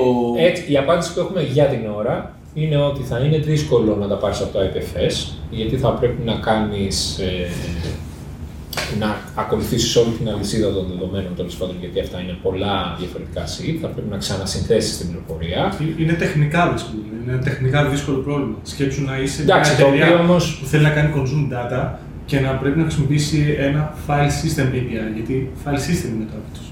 Α, α, άστο Μπορεί αυτό. όμως να έχουμε δώσει εμείς κατά λάθος εργαλεία για να κάνουμε τη ζωή τους πιο εύκολη, γιατί φτιάχνουμε και εμείς τέτοια εργαλεία έτσι κι αλλιώς. Άρα, ναι, είναι. Έστω ότι αυτό το λύνω το πρόβλημα. Ένα είναι αυτό. Ένα δεύτερο είναι ότι δεν το θα πάρει. traceability θα πρέπει να υπάρχει κάπου ένα ledger ας πούμε, κρυφό για το ποια είναι τα hashes των Σωστά. IPFS nodes του κάθε Ε, τέτοιου. αλλά και αυτό το λύνουμε γιατί έχουμε, φτιάχνουμε μια δεντρική δομή με τα δεδομένα. Οπότε μπορείς να, κατα... μπορείς να βρεις τα δεδομένα που θέλεις για ένα συγκεκριμένο μέρος στον πλανήτη. Έχουμε χωρίσει τον πλανήτη σε εξάγωνα Οκ. και το καθένα έχει μια διεύθυνση κτλ. Ε, αυτό που χάνεις είναι ότι εμείς εφαρμόζουμε αυτό το μηχανισμό quality of data και προσπαθούμε να καταλάβουμε αν κάποια από αυτά τα δεδομένα ήταν προβληματικά και βάσει αυτού να κάνουμε και τα rewards Οκ. Άρα αυτό το layer δεν, τουλάχιστον για την ώρα δεν- δεν θα το έχουμε μέσα στο IPFS. Ε, Οκ. οπότε θα το έχουμε μόνο μέσα από το API μας. Το άλλο είναι ότι εντάξει, μέσα από το API εμείς μπορούμε να κάνουμε μια παραδοσιακή εταιρεία θα τη διευκόλυνε πολύ περισσότερο να τα πάρει από ένα παραδοσιακό Ναι, ναι, ναι, όχι. Εγώ Swagger κτλ. πά- πάω να δω και το ξέρεις. Το... Αλλά μπορούμε να το περιορίσουμε με dual licensing. Δηλαδή να πούμε ότι τα δεδομένα στο IPFS έχουν τέτοιο license που δεν επιτρέπεται το commercial use. Οκ. Μέχρι να αλλάξουμε εμείς γνώμη. Ε, και έχουμε το commercial license είναι στο API μας ή τέλος πάντων κατόπιν συμφωνίας άμα επικοινωνήσει μαζί μας μια εταιρεία κτλ. Στόχος εδώ είναι εμείς προσπαθούμε να κάνουμε όσο δυνατόν περισσότερα πράγματα open source, ε, να δημιουργήσουμε ένα community γύρω από το project μας το οποίο έχει ήδη δημιουργηθεί. Έχουμε σχεδόν 3.000 ανθρώπους στο Discord. Χωρίς να κάνουμε διαφήμιση και σε, Σε μια stealth Έλα. mode. Σε stealth mode. ε. Τα Ραφαέλ του Μητσοτάκη. Και stealth που εμφανίστηκε. Ήρθανε για να μας σώσουν. Ήρθαν Ναι. τα stealth. Για πες. Κρατιέμαι, κρατιέμαι. Ε, Λοιπόν, ε, άρα. Κάτσε να περάσω το άλλο. Ναι. Θέλω να δω αν ακούγονται. Ραφαέλ. Ραφαέλ τι είναι. Ένα Όνομα, προσωπικό όνομα. Λοιπόν, Σούπερ. ε, Και ένα χελονιτζάκι ήταν. Ραφαέλο. Α, ναι, ναι. ναι. Ραφαέλο. Ε, οπότε, ναι, εμείς... Ποιο είναι το ερώτημα, αν θα συνεχίσει το project χωρίς εμάς ή... Όχι, μ' αρέσει. Άρα, Κάνουμε άρα, το λοιπόν, license. επειδή έχουμε συζητήσει πολλές ιστορίες, θε να μας πεις μια σούμα. Λοιπόν, άρα το 12 τι ήταν, πώς πήγε; Το 20 λοιπόν, ναι, ε, α, τι, να Ένα- δούμε τους τίτλους. Ένα fast Το forward table of δηλαδή, που- contents. Ναι, το table of contents. Ένα, ένα, σε κάτω από ένα λεπτό το elevator pitch λοιπόν του, της ιστορίας μέχρι τώρα θέλω. Οκ. Ε, εμείς γεννηθήκαμε με το, την, ε, το όραμα να φτιάξουμε το μεγαλύτερο μετεωρολογικό δίκτυο που έχει δει ποτέ η ανθρωπότητα. Σωστά. Ε, Ξε- ο, ο NOAA στην Αμερική έχει 12.000 σταθμούς.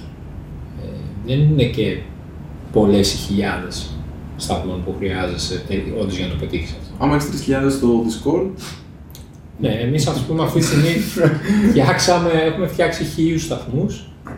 Το επόμενο μπάτς είναι 10.000. Ε, και στόχος μας είναι ένα εκατομμύριο σταθμοί. και μετά ένα Starlink δίκτυο για να έχετε και τα... Θα μετά ναι, θα δούμε άλλες, άλλα, άλλες επιλογές, αλλά τέλος πάντων πιστεύουμε ότι μέσα στον επόμενο χρόνο θα έχουμε μερικές δεκάδες χιλιάδες σταθμούς παγκοσμίως. Πολύ ωραία. Το, το data plan πρόβλημα πώς το λύνετε. Αυτοί οι σταθμοί, αυτός που μιλάμε τώρα είναι ο πιο εύκολος, είναι Wi-Fi. Οκ. Έχουμε όμως ένας από τους σταθμούς που έχουμε ήδη φτιάξει, αυτός που βάζαμε, ουσιαστικά ο, ο πιο δικός μας σταθμός, είναι 3G, Narrowband IoT, GSM τέλος πάντων, έχει SIM κάρτα πάνω. Εκεί ε, ε, συνέβη το πολύ ενδιαφέρον ότι χρησιμοποιούμε μια εταιρεία γερμανική η οποία κάνει roaming σε όλο τον πλανήτη και κάνει roaming και στην Ελλάδα και το data plan είναι πολύ πολύ φθηνότερο από τις ελληνικές εταιρείες κινητής τηλεφωνίας. Καλά, αυτό δεν είναι δύσκολο. Τι Οποια- έκπληξη, Οποιαδήποτε τι εταιρεία είσαι, είσαι έκπληξη. πιο φθηνός από την ελληνική. Προφανώς, ναι. Ναι. αλλά ακόμα και αυτές που κάνουν roaming στην Ελλάδα είναι πιο φθηνές. Οκ. Αυτό πολύ ενδιαφέρον. Ε, και, α, οπότε αυτό το πρόβλημα το έχουμε λύσει εδώ και δύο χρόνια, δεν μας απασχολεί καθόλου. Δηλαδή έχουμε στείλει hardware ε, Καναδά, Αμερική, τέλος πάντων με SIM κάρτες και δουλεύουν μια χαρά. Τέλειο. Ε, ναι. Και αυτά. Α, κάνουμε τη σύνοψη. Ναι, ωραία. Τη σύνοψη, η σύνοψη είναι λοιπόν ότι παλεύουμε σχεδόν 10 χρόνια με αυτό το concept. Ε, το, το, το υδροφέρνουμε από πολλές μεριές. Έχουμε αποκτήσει μια πολύ μεγάλη εμπειρία στο να φτιάχνουμε προϊόντα πάνω που σχετίζονται σε αυτό το χώρο τέλος πάντων, στο να παρέχουμε υπηρεσίες σε εταιρείες που καταναλώνουν τέτοια προϊόντα. Αλλά το 2000 που κάναμε αυτό το pivot στον κόσμο του crypto, ανακαλύψαμε Το 2000 τα- δεν το ήταν. 2020, ναι, ε, που δεν υπήρχε τίποτα το 2000, ναι, ε, ανακαλύψαμε τα, τη δύναμη των crypto incentives, δηλαδή το να πεις σε κάποιον ότι αν, με, βο- αν συμμετέχεις σε αυτό το project και αν ε, κάνεις αυτό που θα σου πω, το οποίο είναι βάλει ένα μετρολογικό σταθμό και εξασφάλισε ότι έχει μπει σωστά και ότι δουλεύει σωστά, εγώ θα σε επιβραβεύσω με tokens. Αυτό, αυτό είναι το κλειδί εδώ πέρα, θεωρώ, της επιτυχίας για τα περισσότερα crypto projects και για όποιον σκέφτεται να κάνει κάτι αντίστοιχο στο μέλλον. Ε, γιατί αυτό, αυτό, αυτό είναι μια πολύ μεγάλη δύναμη τέλος πάντων για να κινητοποιήσει μάζες ανθρώπων να συμμετέχουν μέσα στο project. Οκ. Και έχει, πε- έχει συμβεί ήδη σε εμάς. Και φαίνεται, εντάξει, τώρα ξεκινάμε αυτό το ταξίδι το, το, ουσιαστικά, γιατί μέχρι τώρα φτιάχναμε το infrastructure μας, αλλά φαίνεται ότι θα πάει πολύ καλά. Τέλειο. Τέλειο. Ε, Πού θα βρίσκει ο κόσμος γενικά; Στον Ε, δρόμο. Στο, ναι. στους Είμαστε απλοί ιστούς άνθρωποι. ε, πάνω βάζουμε σταθμούς. Ε, weatherxm.com Οκ. είναι το site μας, εκεί υπάρχει και link για το Discord. Ε, από εκεί πουλάμε τους μετεωρολογικούς σταθμούς που ποτέ δεν υπάρχουν σε stock, γιατί τη στιγμή που βάζουν το stock ή πέφτει το site ή τέλος πάντων τελειώνει το stock μας σε λίγες Σιγά ρε, ώρες. Apple και εσύ, ας πούμε τώρα. Πα- Το site έπεσε πάντως. Εντάξει, επειδή έκανες ένα κακό site και έπεσε, δεν σημαίνει. Ναι, όχι, όχι, δεν έπεσε γι' αυτό. Ε, ήταν- έπεσε επειδή είχαμε πάρα πολύ κόσμο. Είχαν Α, μπει να στο τρεις- τυφάκι, πέρα, είχαν μπει παίξεις τρεις μόνο. άνθρωποι συγχρόνως. Και μπλόκαρε το transaction πάνω. Ναι, ναι, ναι, τόσο κόσμο είχαμε. Ε, Πλάκα, πλάκα το stock έφυγε μέσα σε μια νύχτα. Πάντως στο λόγο, ναι, Ωραίο. Κυριολεκτικά. Πολύ ωραία, μπράβο. 200 σταθμοί σε μια. Α, 200, οκ. εντάξει, ναι, το πρώτο batch ήταν αυτό. Χωρίς να το διαφημίσουμε. Απλά κάποιος πήγε και Ήταν- έγραψε κάπου, παιδιά το έχετε δει αυτό. Βασικά ήταν απάντηση σε απάντηση σε ένα thread στο Reddit Οκ. και εξαρτάγει. Το οποίο το αποφεύγαμε εμείς, Ναι. σαν συντηρητική μηχανική, λέγαμε εντάξει, κάτσε να το ετοιμάσουμε, κάτσε να το έχουμε το stock, να το χαϊδεύουμε τώρα, γιατί ήταν εκείνη τη στιγμή τα. Ε, Εγώ έστω ότι παίρνω ένα σταθμό σήμερα, τι μπορώ να κάνω πέρα από το να ξέρω τι Εσύ, θερμοκρασία λοιπόν, έχει στην ταράτσα μου. Θα πάρεις το mobile app που έχει φτιάξει εδώ ο Στράτος με την υπόλοιπη ομάδα, ε, το οποίο σου δείχνει ιστορικά μετρολογικά δεδομένα. Ε, Και το σταθμό το, του το δικό μου. act- Ναι, για το σημείο σου, τα τρέχοντα και το forecast. Το forecast το βελτιωμένο, το οποίο θα συνεχίσει και να βελτιώνεται όσο μαθαίνουμε τα δεδομένα τα, του σημείου. Ε, και τα crypto token rewards. Α, παίρνω τώρα reward σήμερα. Ε, παίρνεις σε DevNet, άρα είναι σαν να μην παίρνεις. Παίρνεις in DevNet. ε, σε ένα. Δεν είναι, τα tokens που παίρνεις είναι δοκιμαστικά tokens, δεν είναι Αν τα πραγματικά. κάνεις tokens. convert κανονικά μετά, να γίνω πλούσιος. Όχι ακριβώς. Σχεδόν ναι. Σχεδόν Όχι ναι. ακριβώς convert, αλλά οι Θα- beta testers του δικτύου θα, θα Θα πάρουν. ανταμειφθούν. Οκ. Θα ανταμειφθούν. Δηλαδή θα, θα γίνει, θα, αυτοί που μας βοήθησαν να χτίσουμε το infrastructure ε, έχουν κάποια πλεονεκτήματα όταν θα ξεκινήσει το infrastructure να δουλεύει παραγωγικά ας πούμε, σε πραγματικό, σε product, στο mainnet, στο, εκεί που τα tokens έχουν αξία. Ε, για, πρώτον, γιατί θα έχεις ήδη το σταθμό στημένο, άρα θα προηγηθείς χρονικά από οποιονδήποτε άλλο θα έρθει μετά. Και το δεύτερο είναι ότι εμείς θα σε επιβραβεύσουμε και έξτρα, δηλαδή θα κάνουμε ένα airdrop με κάποια έξτρα tokens. Με... Α, ωραία. Όχι με ψεύτικα πράγματα, δολάρια. Όχι, ευρώ, τα κανονικά. κουπόνια, τέτοια. Τα Ε, κανονικά. Όχι Ναι. βλακίες ευρώ, ναι, εννοείται. Ωραία. Κοίτα, Στο πραγματικό νομίζω. δεν ξέρω τι είναι πιο hard coin, τα stickers που οι developers κατά καιρούς θέλουν να παίρνουν ή Το τα token. tokens για το WXM. Εγώ θα θέλω να κάνω μια ερώτηση, μιας και πιάσαμε το θέμα κρυπτο εντελώς κουτσομπολίστικη. Ε, Ποιος, ποιοι ή τι είναι ο Σατώσου Νακαμότο. Ποιος ξέρει. Κοίτα, σίγουρα ο Μανώλης ξέρει, αλλά δεν ξέρω αν μπορεί να το πει εδώ πέρα. Ναι. Εδώ Και ο, ξέρει Μα, ο ποιο- Μανώλης θεωρώ ότι, θεωρώ ότι έχει υπόθεση για το. Παλιός πρακτικάριος της εταιρείας ήταν, ε. Πήγε δυσαρεστημένος. Γιατί δεν Και ήθελε- πάνω στον πανικό έχασε τα κλειδιά του και δεν μπορεί να αποδείξει τίποτα. Έκανε rage quit και Έκανε rage Δεν- quit, ναι. Άφησε δεν μερικά ξέρω, millions Δεν ευρώ. είναι αυτός που προσποιείται ότι είναι τώρα τέλος πάντων. Ποιος είναι αυτός ο Αυστραλό, λες; Ναι. Όχι, δεν κλάνει, αν είναι αυτό. Ε, φαντάζομαι ότι είναι κάποιος ο οποίος είναι τόσο σοφός που δεν θέλει να αποκαλυφθεί ή είναι τόσο σοφός που πέταξε τα κλειδιά του τότε για να αποτρέψει από τον εαυτό του να. να- Είχε κίνηση το πορτοφόλι κάποια στιγμή. Ποιο πορτοφόλι τώρα, γιατί. Από τα πρώτα πολλά. πορτοφόλια που Κάποια από τα ισχυρίζονται πρώτα. ότι είναι του. Ναι, υπήρξε Κάτι- ένα που κάτι- είχε κίνηση πρόσφατα, διάβασα. Ναι, αλλά εντάξει, δεν ξέρεις και τι είναι αυτό.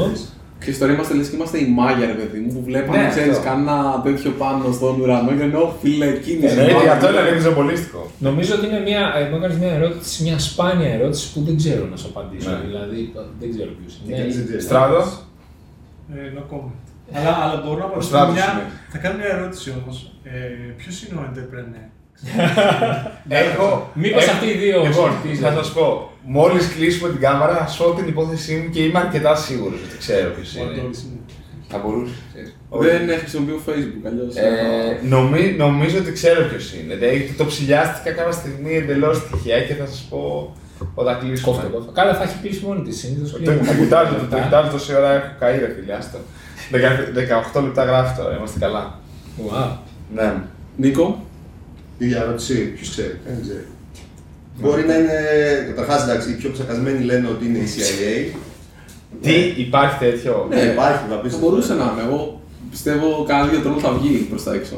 Ναι. Θα μπορούσε να είναι απλά κάποιος τρελός PhD, ο οποίος κάθεται πληγωμένος στο σπίτι του και δεν τον νοιάζει τίποτα. Δηλαδή και ο Μπουτέριν, ξέρω εγώ, ο Μπουτέριν έγραφε κώδικα στο υπόγειό του στη Μούχλα και κάποιος ο οποίος είχε λίγο πιο έτσι, entrepreneurίστικες ανησυχίες, τον έσυρα από εκεί και του λέει: Κάτσε να κάνουμε εταιρεία. ξέρω. Τώρα όμως έχει γίνει- Κατάλαβες, δηλαδή αν θα μπορούσε να το Ποιος αποδείξει είναι Ποιο είναι αυτό που είπες; Ο Ένα στην Ιθήνης. φάση. Α, νόμιζα.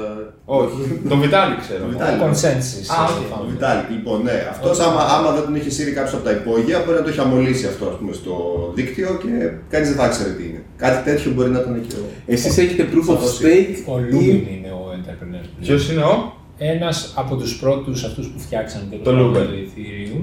Α, Ε, όχι, Lubin sorry. είναι. Όχι το Lumen Το το. Λούμπεν, ακριβώ, οκ.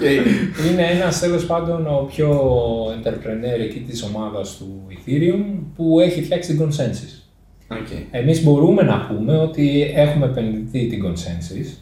Α, Ε, το Εξαιρετικό. Protocol Labs που έχει φτιάξει το IPFS και το Filecoin. Ε, το SOSV Hacks. Μμμ. αυτή που κάνουμε Ethereum ή κάνα ψεύτο δολάριο Το βάλαμε. SOSV, όχι ρε, όλοι βάλανε κανονικά λεπτά και Κανονικά λεπτά. Συγγνώμη με κανονικά λεφτά, δεν πήρατε το Κανονικά Ethereum. λεπτά. Τι λες, κανονικά. Ε, Εγώ γιατί; βάλανε παραδοσιακά λεφτά γιατί κάναμε παραδοσιακό pitch. Α, Και εμείς, αν κάναμε λίγο πιο μοντέρνο pitch, θα παίρναμε. Έχουμε πάρει, βασικά όχι, η Consensus μας έβαλε crypto, δεν μας έβαλε fiat. Για να Οκ. πούμε. Αλλά στο, σε μία φάση, τέλος πάντων, έχουμε, πάρει, θα, έχουμε δύο φορές πάρει λεφτά από αυτούς. Η πρώτη φορά ήταν crypto, η δεύτερη ήταν. πάρ' να bitcoin. Ήταν fiat όμως γιατί έχουμε τέλος πάντων και ένα νομικό πλαίσιο που πρέπει να σεβαστούμε σε σχέση με τους άλλους επενδυτές. Έχετε πέσει και εσείς στο βούρκο, ε. Τα term sheets που λένε και αυτά τα πράγματα είναι Ναι. πιο εύκολα αν είναι fiat. Έχουμε υπαλλήλους που θέλουν ευρώ.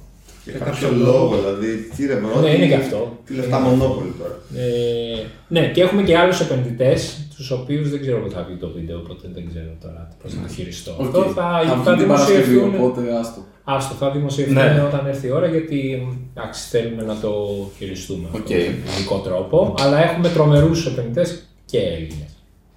Και ελληνικού. Εξαιρετικά. Bitcoin βάλουν αυτοί, είπαμε, ή. Όχι, όχι, όχι, όχι. Κο- Κουπόνι, κο- κουπόνι. Δραχμές. Yeah, old school. Τέλεια. Έχουμε Super. και οίκα. Δεν, δεν, ε, η εταιρεία, η μαμά Πολύ είναι στην παραδοσιακό. εταιρεία, αλλά, η, αλλά δεν ισχυριζόμαστε ότι θα πρέπει όλοι που εργάζονται σε, στην εταιρεία μας να πληρώνονται με κρυπτονομίσματα και να, ξέρω, Α. να τα κάνουν γύρω-γύρω όλοι. Ε, μισθούς κανονικούς έχουμε. Α! Οκ, εντάξει. Όσο το ΙΚΑ δεν παίρνει κρυπτό, Ναι. θα πληρώνουμε. Εντάξει, άμα παίρνει Για το τα είχα. επόμενα 200 χρόνια. 200.000 χρόνια, ναι. Μπορεί να γίνει ντάο κι αυτή. Ωραία. Ολοκληρώνοντας λίγο έτσι εδώ πέρα την πολύ ωραία σημερινή συζήτηση. Κάτσε πριν ολοκληρώσουμε Α. να πούμε ότι ψάχνουμε κόσμο, ε. Α, Ναι, μα ναι, τώρα ναι. τόση ώρα σκοτώσω οι τρεις πάσες τις αφήνεις. Πάσε Ε, φέρνει δεν το τι πάσες. σκέφτηκα. Δεν Δεν το είναι σκέφτηκα, η καταλαβαίνω. αλήθεια είναι. Αλλά ναι, ψάχνουμε κόσμο να μεγαλώσουμε. Θέλουμε να τριπλασιάσουμε την ομάδα. Ε, οπότε ψάχνουμε developers. Εντάξει, μην μου λες εμένα αυτά τα ποσοστά, πώς είστε, πώς θα γίνεται. Είμαστε δύο, δεν είμαι έξι, ξέρεις. 10-30. 10-30, Ωραία. ωραία. Μ' αρέσει. Τέλεια. Ε, Σε τι ε, ψάχνετε, ας πούμε, πιο άτομα που ξέρουν από καιρό και τέτοια ή. και αυτό, εντάξει, ναι. Κοίτα, ψά...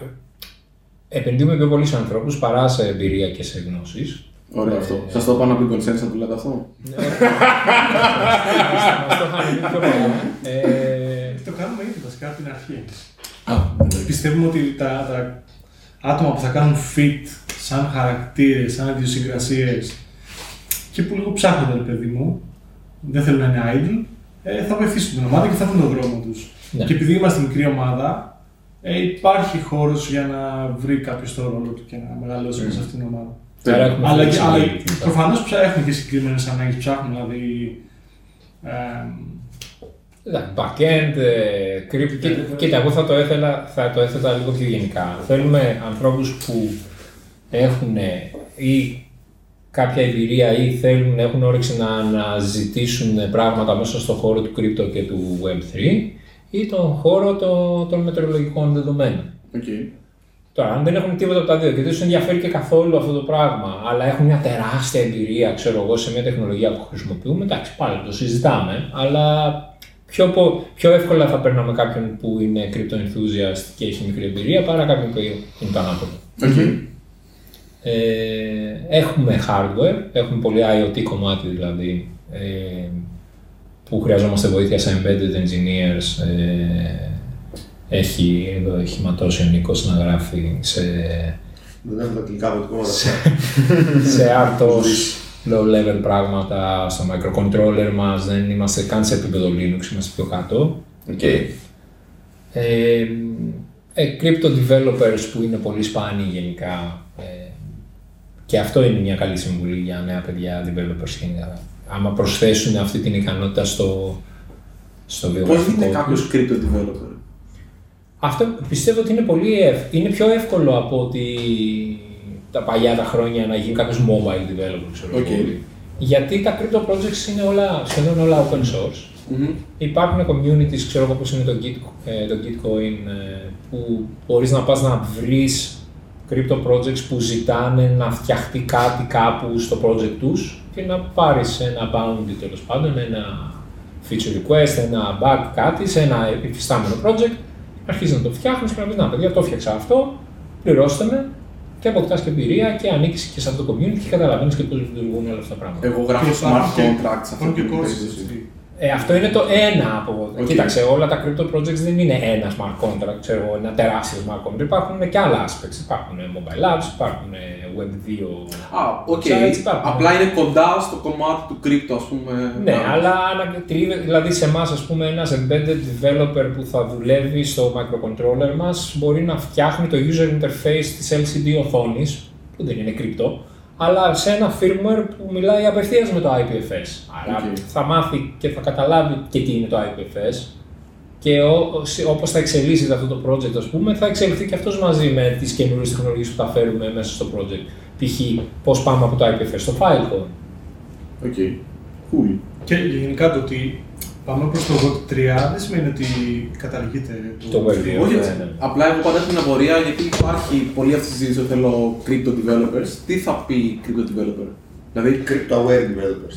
crypto aware developer. Ναι, Μου γιατί αρέσει. crypto developer είναι. Εγώ θα το λίγο έλεγα abstract. Web3 developers, ε, που είναι για όλα αυτά τα projects που ασπάζονται αυτή την κουλτούρα Τέλειο. του του decentralization και προσπαθούν να κινηθούν προς αυτήν την κατεύθυνση. Και μπορεί και να μην έχουν καν ξέρω, εγώ, ε, smart contracts και crypto μέσα τους. Φανταστικά. Cool. Ναι, άρα δεν πήγες όμως να κάνεις ένα outro.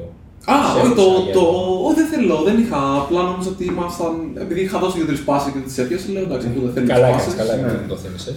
Ναι. Ε, ε, οπότε κλείνοντας, εμείς στα τελειώματα έχουμε, μπορεί να κάνει ο καθένας από εμά μία πρόταση ή κάτι ας πούμε. Πρώτο Σε βιβλίο, podcast. Ε, Για πράγμα. εκείνους οι οποίοι μας παρακολουθούν, ρε παιδί μου. Ε, να τους κάνεις prompt σε κάτι. Εσεί, επειδή είστε καλεσμένοι- καλεσμένοι, μπορείτε να κάνετε παραπάνω από μία προτάσει, αν έχετε κάτι παραπάνω από ένα που θέλετε. Εμείς είμαστε περιορισμένοι στο 0 ή 1 και το 0 είναι μια πιθανή απάντηση. Οπότε. Εγώ επειδή παρακολουθώ το podcast σας, Ναι. ομολογώ ότι ήρθα προετοιμασμένος. Α, να το. Είμαι fanboy. Έχεις έτσι, κοντά, Είμαι fanboy. Εντάξει. Και επειδή όλοι προτείνουν. Βασικά, κατά καιρούς έχετε προτείνει και εσείς και οι καλεσμένοι σας πολλά ενδιαφέροντα links ή podcast ή βιβλία και έχω παρακολουθώ κάποιες από τις πηγές που είναι εξαιρετικές όντως. Τέλεια. Ε, Τόσο γλύψιμο δεν το έκανε από πριν, θα σε φέρναμε, θα σου δίναμε δύο, δύο επεισόδια. και εγώ σκεφτόμουν το άλλο, ρε παιδί μου. Οκ, εντάξει, ε, ζούμε τόσο πολύ στον ψηφιακό κόσμο και έρχεται και το Metaverse και θα είμαστε όλοι ναι. Όπω ήταν στην ταινία το Όλο Wall το με άμα το το ρομποτάκι θυμάστε. που οι άνθρωποι Ναι, ζούσαν ναι. σε ένα διαστημόπλαιο, ήταν όλοι παχύσα και καθόντουσαν όλη μέρα σε μια καρέκλα. Οπότε η δική μου συμβουλή είναι Βγείτε έξω. Πέλοτον, έξω, ξέρεις. πάτε στο βουνό Κλείστε τον και υπολογιστή. ναι, χωρίς κινητό μαζί σας, ξέρω εγώ, και ή με το κινητό μαζί σας. Whatever. Μην χαθείτε. Και α, να ανοίξουμε το μυαλό μας λίγο. στη Το φάση- κάνεις. Πάρτε για ένα σταθμό άμα χρειαστεί και βάλτε στο βουνό. ρε Εμένα παιδί η μου. ψυχοθεραπεία μου και η έξοδός μου από αυτόν τον κόσμο στον οποίο ζω όλες τις ώρες δουλειάς, ας πούμε. Βλέπει το μανόνι για κάποιο λόγο. Είναι αλλά- τα παιδιά μου που και θα γυρίσω στο σπίτι, θα, Εμένα, ναι, θα, είμαι παιδί του. θα παίξουμε με τα Lego ή οτιδήποτε και τα Σαββατοκύριακα πάντα, δηλαδή το πρωί θα πάμε το ποδήλατο, θα κάνουμε τις βόλτες μας. Α, οκ, τέλεια. Α, Συνοπτικά κλείστε τον υπολογιστή, κάντε παιδιά. Και πάρτε τα έξω. Αυτή είναι μια... Και- και ένα Πάρτε ποδήλατο. Και πάρτε αυτό, είναι, αυτό παιδιά. είναι θέμα για ένα άλλο podcast, άμα θέλετε κάποια στιγμή. Φέρτε όλους τους πατεράδες εδώ Α, να πούμε ναι, τον πόνο α. μας. Ωραίο. Ωραίο. Πολύ ωραίο. Γεια σας. Μάλλον- Νίκο, τι λες; Μάλλον θέλω να μπερστώ από το δικό σου. Εγώ Εγώ, δεν εγώ συμπαθίζω με προετοιμάστηκα. το στράτο πάρα πολύ. Και εμένα μ' άρεσε πολύ. Η αλήθεια ναι, μ' άρεσε και εμένα πολύ. Γιατί εντάξει, έχουμε φεκάρει λίγο με τα. ε, Έχω παρατηρήσει ένα pattern που έχω υιοθετήσει τελευταία. Ξυπνάω με TikTok για να συνελθώ, πίνω τον καφέ μου το πρωί με TikTok. Μετά είμαι στο Spotify, Instagram; Α. ο- Spotify για να ακούσω τη μουσική μου στον δρόμο. Μετά βομβαρδίζουμε μηνύματα Messenger.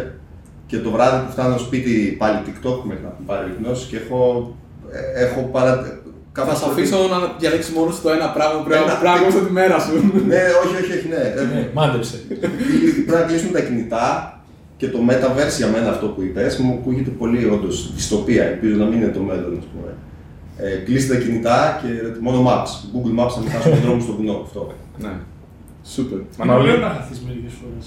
Ναι, μερικέ φορέ το κλείνω επίτηδε και παίρνω τα στενά της Αθήνας και μετά βλέπω ότι ξέρεις περίεργες φάτσες μαχαίρια. Εγώ σκέφτομαι ξέρω, ότι Άγγελο δεν, πάλι. δεν υπήρχε ποτέ καλύτερη περίοδος ε, για έναν ε, solo developer τέλος πάντων να βρει το δρόμο του.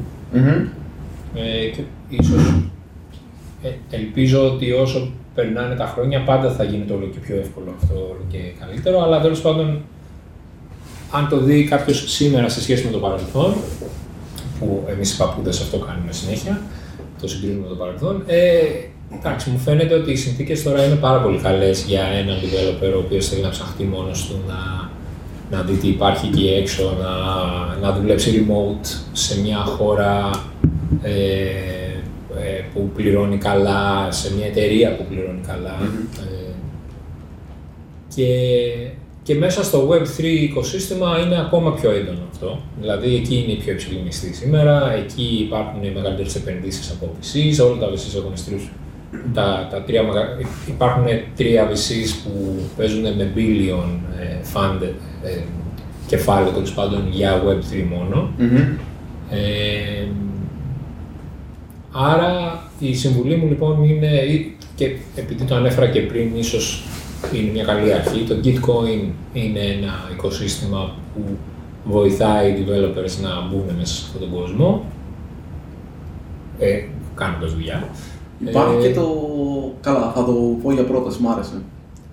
Και ναι, πλέον δηλαδή θα πω κάποια κλισέ που τα, τα πτυχία και το, η εμπειρία και το ποιος είσαι και τι χρώμα είσαι, ξέρω εγώ, αυτά δεν έχουν καμία σημασία θεωρώ σήμερα. Πιθανότατα δεν είχαν καμία σημασία πριν 10-20 χρόνια, αλλά εντάξει, τουλάχιστον σήμερα δεν έχουν σημασία. Ε, οπότε δεν μπορεί αυτό να είναι εμπόδιο σε κάποιον να σκέφτεται ε, ότι α, επειδή 1, 2, 3 δεν μπορώ εγώ, αλλά σημαίνει στου άλλους.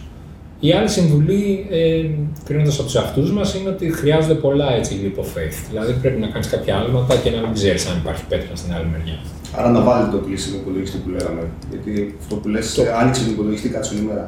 Όχι, εγώ δεν λέω άνοιξε τον υπολογιστή. Εγώ λέω κάνω πιο θαραλέε επιλογές στη ζωή Ναι, σου. άμα είναι ένα career, career advice πάντως. Δεν είναι career advice. Ήταν λίγο career Είναι advice. life advice. Έτσι, όχι Μπορεί η software. θαραλέα κίνηση να είναι να κάνεις παιδιά. Ναι, οκ, οκ, εντάξει. Απλά είχες, ήταν πιο πολύ στροφή στο career advice. Career Εγώ advice. είμαι free, παιδιά, η δικιά, όμως στο μου, Bitcoin. η δικιά μου εκδοχή σε αυτό είναι ε, όχι να, να φοβάται κάποιος, να, να μην φοβάται κάποιος να κάνει diversify λίγο το, ε, το αντικείμενο με το οποίο ασχολείται. Δηλαδή, έχουμε φτάσει σε ένα σημείο που όλοι στρίβουν σε αυτό που είναι το πιο hot. Πιο σήμερα. mainstream. Το πιο mainstream, έτσι. Και θέλω να καταλήξω ότι δεν βρίσκουν hardware developers. έτσι. Γιατί όλοι είναι software. Ναι, γιατί είναι όλοι software. Γιατί... Όλοι είναι JavaScript, αν είναι δυνατόν. Και, και στο software είναι JavaScript. Δηλαδή δεν ήταν έτσι παλιά. Τελειώνει αυτό, τελειώνει. αυτό. Τελειώνει. Ναι. Ναι, αλλά είναι κακό που τελειώνει. Γιατί δείχνει ότι ήταν μόδα. Δεν θα έπρεπε να τελειώνει. Μάλιστα. Κατάλαβες. Το Αν δεν τέλειωνε θα ήταν καλύτερο. Ναι. Άμα δεν τέλειωνε και θα ήταν καλύτερο. JavaScript, JavaScript. Πόσα, πόσα blogs θα δούμε που είναι single page applications που φέρουν ε, το άρθρο από API για να σου φτιάξουν στον browser εκείνη τη στιγμή; Φτάνει, είδαμε Αυτά αρκετά. είναι αρκετά. Ναι, Κοίτα. τέλειο. Μου αρέσει. Λοιπόν, ε, εγώ θα προτείνω επειδή εγώ δεν καίγομαι τόσο πολύ στον υπολογιστή πάντως. Δηλαδή. Μόνο πρώτη- iPad. Ε, ναι, iPad καίγομαι κανένα δυο ρίτσες, αλλά αυτό δηλαδή.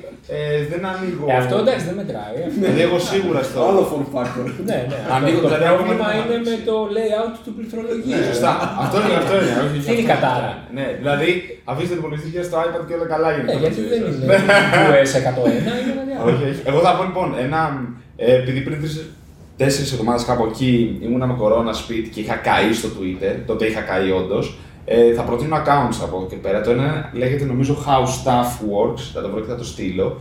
Το οποίο έχει μικρά βιντεάκια σαν vines, ρε παιδί μου, που σου δείχνει πολλά πράγματα που χρησιμοποιούμε καθημερινά, πώς φτιάχνουν, δηλαδή πώς φτιάχνουν τα σπίρτα. Πολύ ενδιαφέρον. Το how it's made. Αυτό παίζει να είναι, που δείχνει ξέρω εγώ πώς κάνουν orientate τα, τα καρφιά μέσα στο κουτί για να είναι όλα με τη Και σωστή τα καπάκια ταχύτητα. πώς θα γίνουν σωστά. Ναι, για να ναι, ναι. δώσουν τα- Αυτό. Τρελό account, θα στείλω το link να μπει. Ωραία Ναι, φάση. ναι. Αυτό εναλλακτικά μπορείς να δεις, είπες είναι αποσπάσματα. Ναι. Εναλλακτικά μπορείς να δεις ολόκληρα επεισόδια από τους φίλους μας πειρατές που τα ανεβάζουν στο YouTube. ναι, ναι, είναι, είναι 20, 20 λεπτά επεισόδια. Οκ. Για, ναι, και τα Ναι. ανεβάζουν στο YouTube, τα κατεβάζουν τα κανάλια, αλλά τα ξανανεβάζουν. Είναι ατελείωτο. Το κρατάμε και αυτό. How it's Ποιο; made, how it's made λέγεται. How it's made, okay. OK. Να δείτε όλη τη σεζόν όλα τα επεισόδια. Α, είναι στο Netflix. Θέλω να πάνω. σποϊλάρω το τέλος. Νομίζω είναι Netflix αυτό. Όχι, όχι, είναι μια Όχι. εκπομπή που ξεκίνησε το 90 στην Αμερική. Α, στο είναι Καναδά. καλά. Γιατί Α, είναι στο OK. Netflix ένα Ναι, παράδειγμα. και έχει ξανακάνει reboots ξανά και ξανά και ξανά. Έχουν εξαντλήσει τα θέματα, δηλαδή έχουν κάνει τα πάντα ό,τι φτιάχνετε, το έχουν φτιάξει. Οπότε τώρα φτιάχνουν τα βίντεο τους είναι πώς φτιάχνονται οι ταβανόπροκες από πορσελάνη, ξέρω εγώ, κάτι πολύ συγκεκριμένο. Αλλά τα πιο παλιά επεισόδια είναι τα πιο ενδιαφέροντα. Οκ. Καλή φάση. Καλή παιδί. Λοιπόν, εγώ θα το αλλάξω και θα, θα κάνω πρόταση που δεν θα την περίμενα ούτε εγώ οριακά. Ε, θα πω βιβλιαράκι. που Οκ. Το διαβάζω από. Ε, χάρτινο, Υπάρχει χάρτινο. PDF. Ε, είμαι έτοιμος να πάρω κάτι σε e-reader, αλλά δεν έχω αποφασίσει ποιο. Θα είναι η επόμενη αγορά που θα κάνω. Μέχρι όμως τότε είναι χάρτινο το βιβλίο. Λέγεται Hyperfocus, αν θυμάμαι στον τίτλο, θα το βάλω και, και κάτω και έχει να κάνει με το ε, ότι επειδή σου λέει ζεις ρε παιδί μου σε μια φάση που έχεις πάρα πολλά ερεθίσματα, πώς μπορείς λίγο να μαζέψεις αυτό το πράγμα του, του- που σου χαλάει το TikTok και να το κάνεις λίγο πιο... TikTok, Insta, όλα αυτά. Ε, ε, και γενικά επειδή είμαι λίγο ψυχάκια με αυτά τα πράγματα, ε, Άρα, άρα κάνεις διαλογισμό; Όχι, δεν έχω φτάσει εκεί ακόμα. Είχα δοκιμάσει να κάνω yoga nidra κάποια βράδια για να κοιμάμαι καλύτερα. Αλλά μέχρι Το εκεί. έχει πει και ο Χιούμπερμαν αυτό. Από Εσύ εκεί σε το είχα. βοήθησε. Βοήθησε καθόλου. Ε, εκείνα τα βράδια κοιμόμουν όντω πολύ καλύτερα, αλλά μπορεί να ήταν μόνο και μόνο το ότι μπήκα σε αυτή τη Ναι. φάση. Αλλά είναι Ίσως λίγο αυτός ο δούρα. σκοπός. Γιατί προσπαθώ να κοιμάμαι το κινητό σε άλλο δωμάτιο, οπότε ήταν δύσκολο να ακούω κάτι ενώ το κινητό δεν Τι είναι. είναι, Πώς σε παίρνει ο ύπνο χωρί το κινητό; Ω, δε- Χωρίς να είσαι στο Instagram. ή Ούτε στο εγώ, TikTok. ούτε εγώ. Δεν έχω TikTok και Instagram, πολύ Ναι. βασικό τέτοιο, αλλά εκτός από αυτό δεν έχω κινητό στο... όταν δίπλα μου. Ναι, στο TikTok, μιας και το ανέφερα, δεν κάνω διαφήμιση, να εθίσω και άλλους χρήστες σε αντίθεση με αυτό που είπα. Το TikTok Για να είναι, τους σώσουμε είναι από τις μετά. χειρότερες εφαρμογέ Ναι, ναι, με ναι. την Ε, Εγώ δεν εγκαταστήσεις. παλεύω, το διέγραψα. Το περιεχόμενο είναι 100% σκουπίδια, Ναι. μία ανακυκλώσιμα. Αλλά έχει, ε, υπάρχει ένας αλγόριθμος όπου κάθε 100 βίντεο που βρίσκεις ένα βίντεο το οποίο είναι ενδιαφέρον και είναι πολλές φορές σε αυτό το θέμα που λες, how to Ναι. made ή μαθηματικά, επιστημονικά, ό,τι σε ενδιαφέρει η ιστορία, Για να δεις την άλλη... κάνεις, κάνεις ε, not interested σε όλα τα υπόλοιπα. Έχει μια επιλογή not interested. Και έχω βελτιστοποιήσει τόσο πολύ τον αλγόριθμο του στο δικό μου account που βγάζει, βγάζει κανονικά βασιλικό πολιτό μόνο. είναι optimized 100%. ο- 100% ενδιαφέρον περιεχόμενο. Και αυτό έχει χειροτερέψει τον εθισμό μου η αλήθεια. Είναι σαν να βλέπεις τα καλύτερά σου κανάλια, αλλά σε ένα ε, ανύτερα Ατέρμονο- προφίλ. ατέρμονο Σε ένα- feed. Ναι, ναι, ναι. Ό,τι Ε, πρέπει για να πας για Να πω πάνω σε, ε, σε αυτό που είπε ο Αντώνης, εμένα σίγουρα το φόβο. Τοπικό είναι, αλλά είναι ωραίο. Εμένα σίγουρα το Και φόβο σε μου είναι ρολί το μικρότερο μήνα, πάντως. Ναι. Αυτό. Τέλειο. Τέλεια. Ευχαριστούμε πάρα πολύ παιδιά για σήμερα Εμείς την παρέα. ευχαριστούμε. Ε, ελπίζουμε να περάσετε και εσείς καλά, εμείς περάσαμε Ναι, σίγουρα. ναι, ναι, Και εξαιρετικά. Λοιπόν, Ευχαριστούμε. ε, Οπότε, μας μικρή να ξέρετε και να λέτε στους φίλους Ναι, σας. ναι, Μπορείτε ναι. να βρείτε τα πάντα για το επεισόδιο αυτό και τα προηγούμενα. Και μέχρι την επόμενη εβδομάδα εμείς Τα λέμε. Γεια.